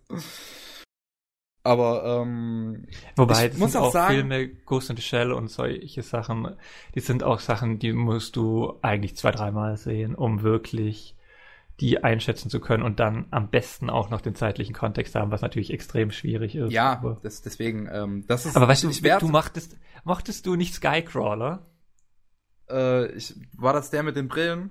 So mit den nee, komischen Sky Augen, meine ich? Crawler war der mit den Flugzeugen und das hatten wir, glaube ich, in dem Podcast, in dem ich da war. Ich kann mich an die Namen leider nicht mehr Meinte erinnern. ich, ich mag alles von ach so, Oshi. Ach so, nur den nicht Film meinst du? Ich dachte gerade ja, an ja. irgendeinen Charakter nein, nein. aus Ghost in the Shell, weil nein, die auch alle so edgy Namen haben. Ähm, aber Skycrawler mochte ich. Und du mochtest Skycrawler, mochtest aber nicht Ghost in the Shell. Richtig. ja, ähm, hören wir einfach auf, über Anime zu sprechen. Okay? nee, aber um jetzt nicht ganz so destruktiv zu sein, ähm, ja, das kommt halt einfach drauf an, wie du was umsetzt als Adaption. Und ich bin mir nicht sicher, das wird halt in dem Fall jetzt eine Hollywood-Adaption und die kann vielleicht Leute einsprechen, hat da ansprechen, die sonst nicht angesprochen werden, hat auch dann den Vorteil, wie du eben bei dir siehst, dass sich Leute für diese Werke interessieren, die sich dafür sonst nicht interessiert hätten. Die Frage ist halt, ob das ein Vorteil ist, weil du hast ihn jetzt gesehen und fandest ihn nicht gut.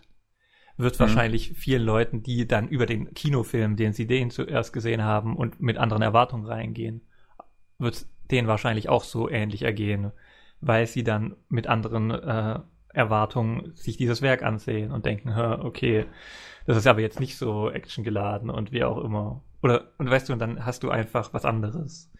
Hm. Aber es kann natürlich auch Leute äh, aufmerksam machen und mehr Geld in die Adaption bringen. Ich meine, es ist, glaube ich, jetzt irgendwas Neues von Ghost in the Shell angekündigt. Ja. Dementsprechend läuft es dann halt auch wieder und das ist dann auch wiederum positiv, weil genau das gleiche mit der furchtbaren Berserk-Adaption wenn das irgendwie den größeren Markt erschließt, was ich bezweifle, weil die wirklich schlecht ist, könnte dennoch irgendwann wieder was Gutes kommen oder was Besseres. Und deswegen ist immer so ein zweischneidiges Schmerz. Einerseits macht man es zum Teil schlecht, auch mit einer, eben halt mit einer schlechten Adaption, weil die Sachen nicht gut wiedergegeben werden, sind entweder inhaltlich oder einfach ähm, die Sachen auch verkehren, aber andererseits hast du mehr Aufmerksamkeit und die kann wiederum nützlich sein. Hm. Das, äh, ja, das, das, stimmt natürlich. Ich möchte auch gerade mal so äh, ein Hallo sagen an alle, die gerade noch im, im Chat dazukommen. Ich find's lustig. Born to Run schreibt, Anime Slam ist für mich gestorben. Ich glaube, er mochte Skycrawlers auch nicht. Es sieht zumindest so aus. Ähm, ja, das kann ich verstehen. Aber äh, Born to Run, ich möchte hier nochmal betonen, dass Kevin nicht komplett Anime Slam ist. Die haben auch vernünftige äh, Leute. oh, Leute. Ich weiß nicht, warum ich immer so einen sehr eigenen Geschmack habe, an den sich viele nicht anschließen können. Aber gut, ich bin ein, einfach ein Einhorn. Ähm, aber was auch Adaptionen angeht, um jetzt mal auf was ganz anderes einzugehen, Voltron zum Beispiel.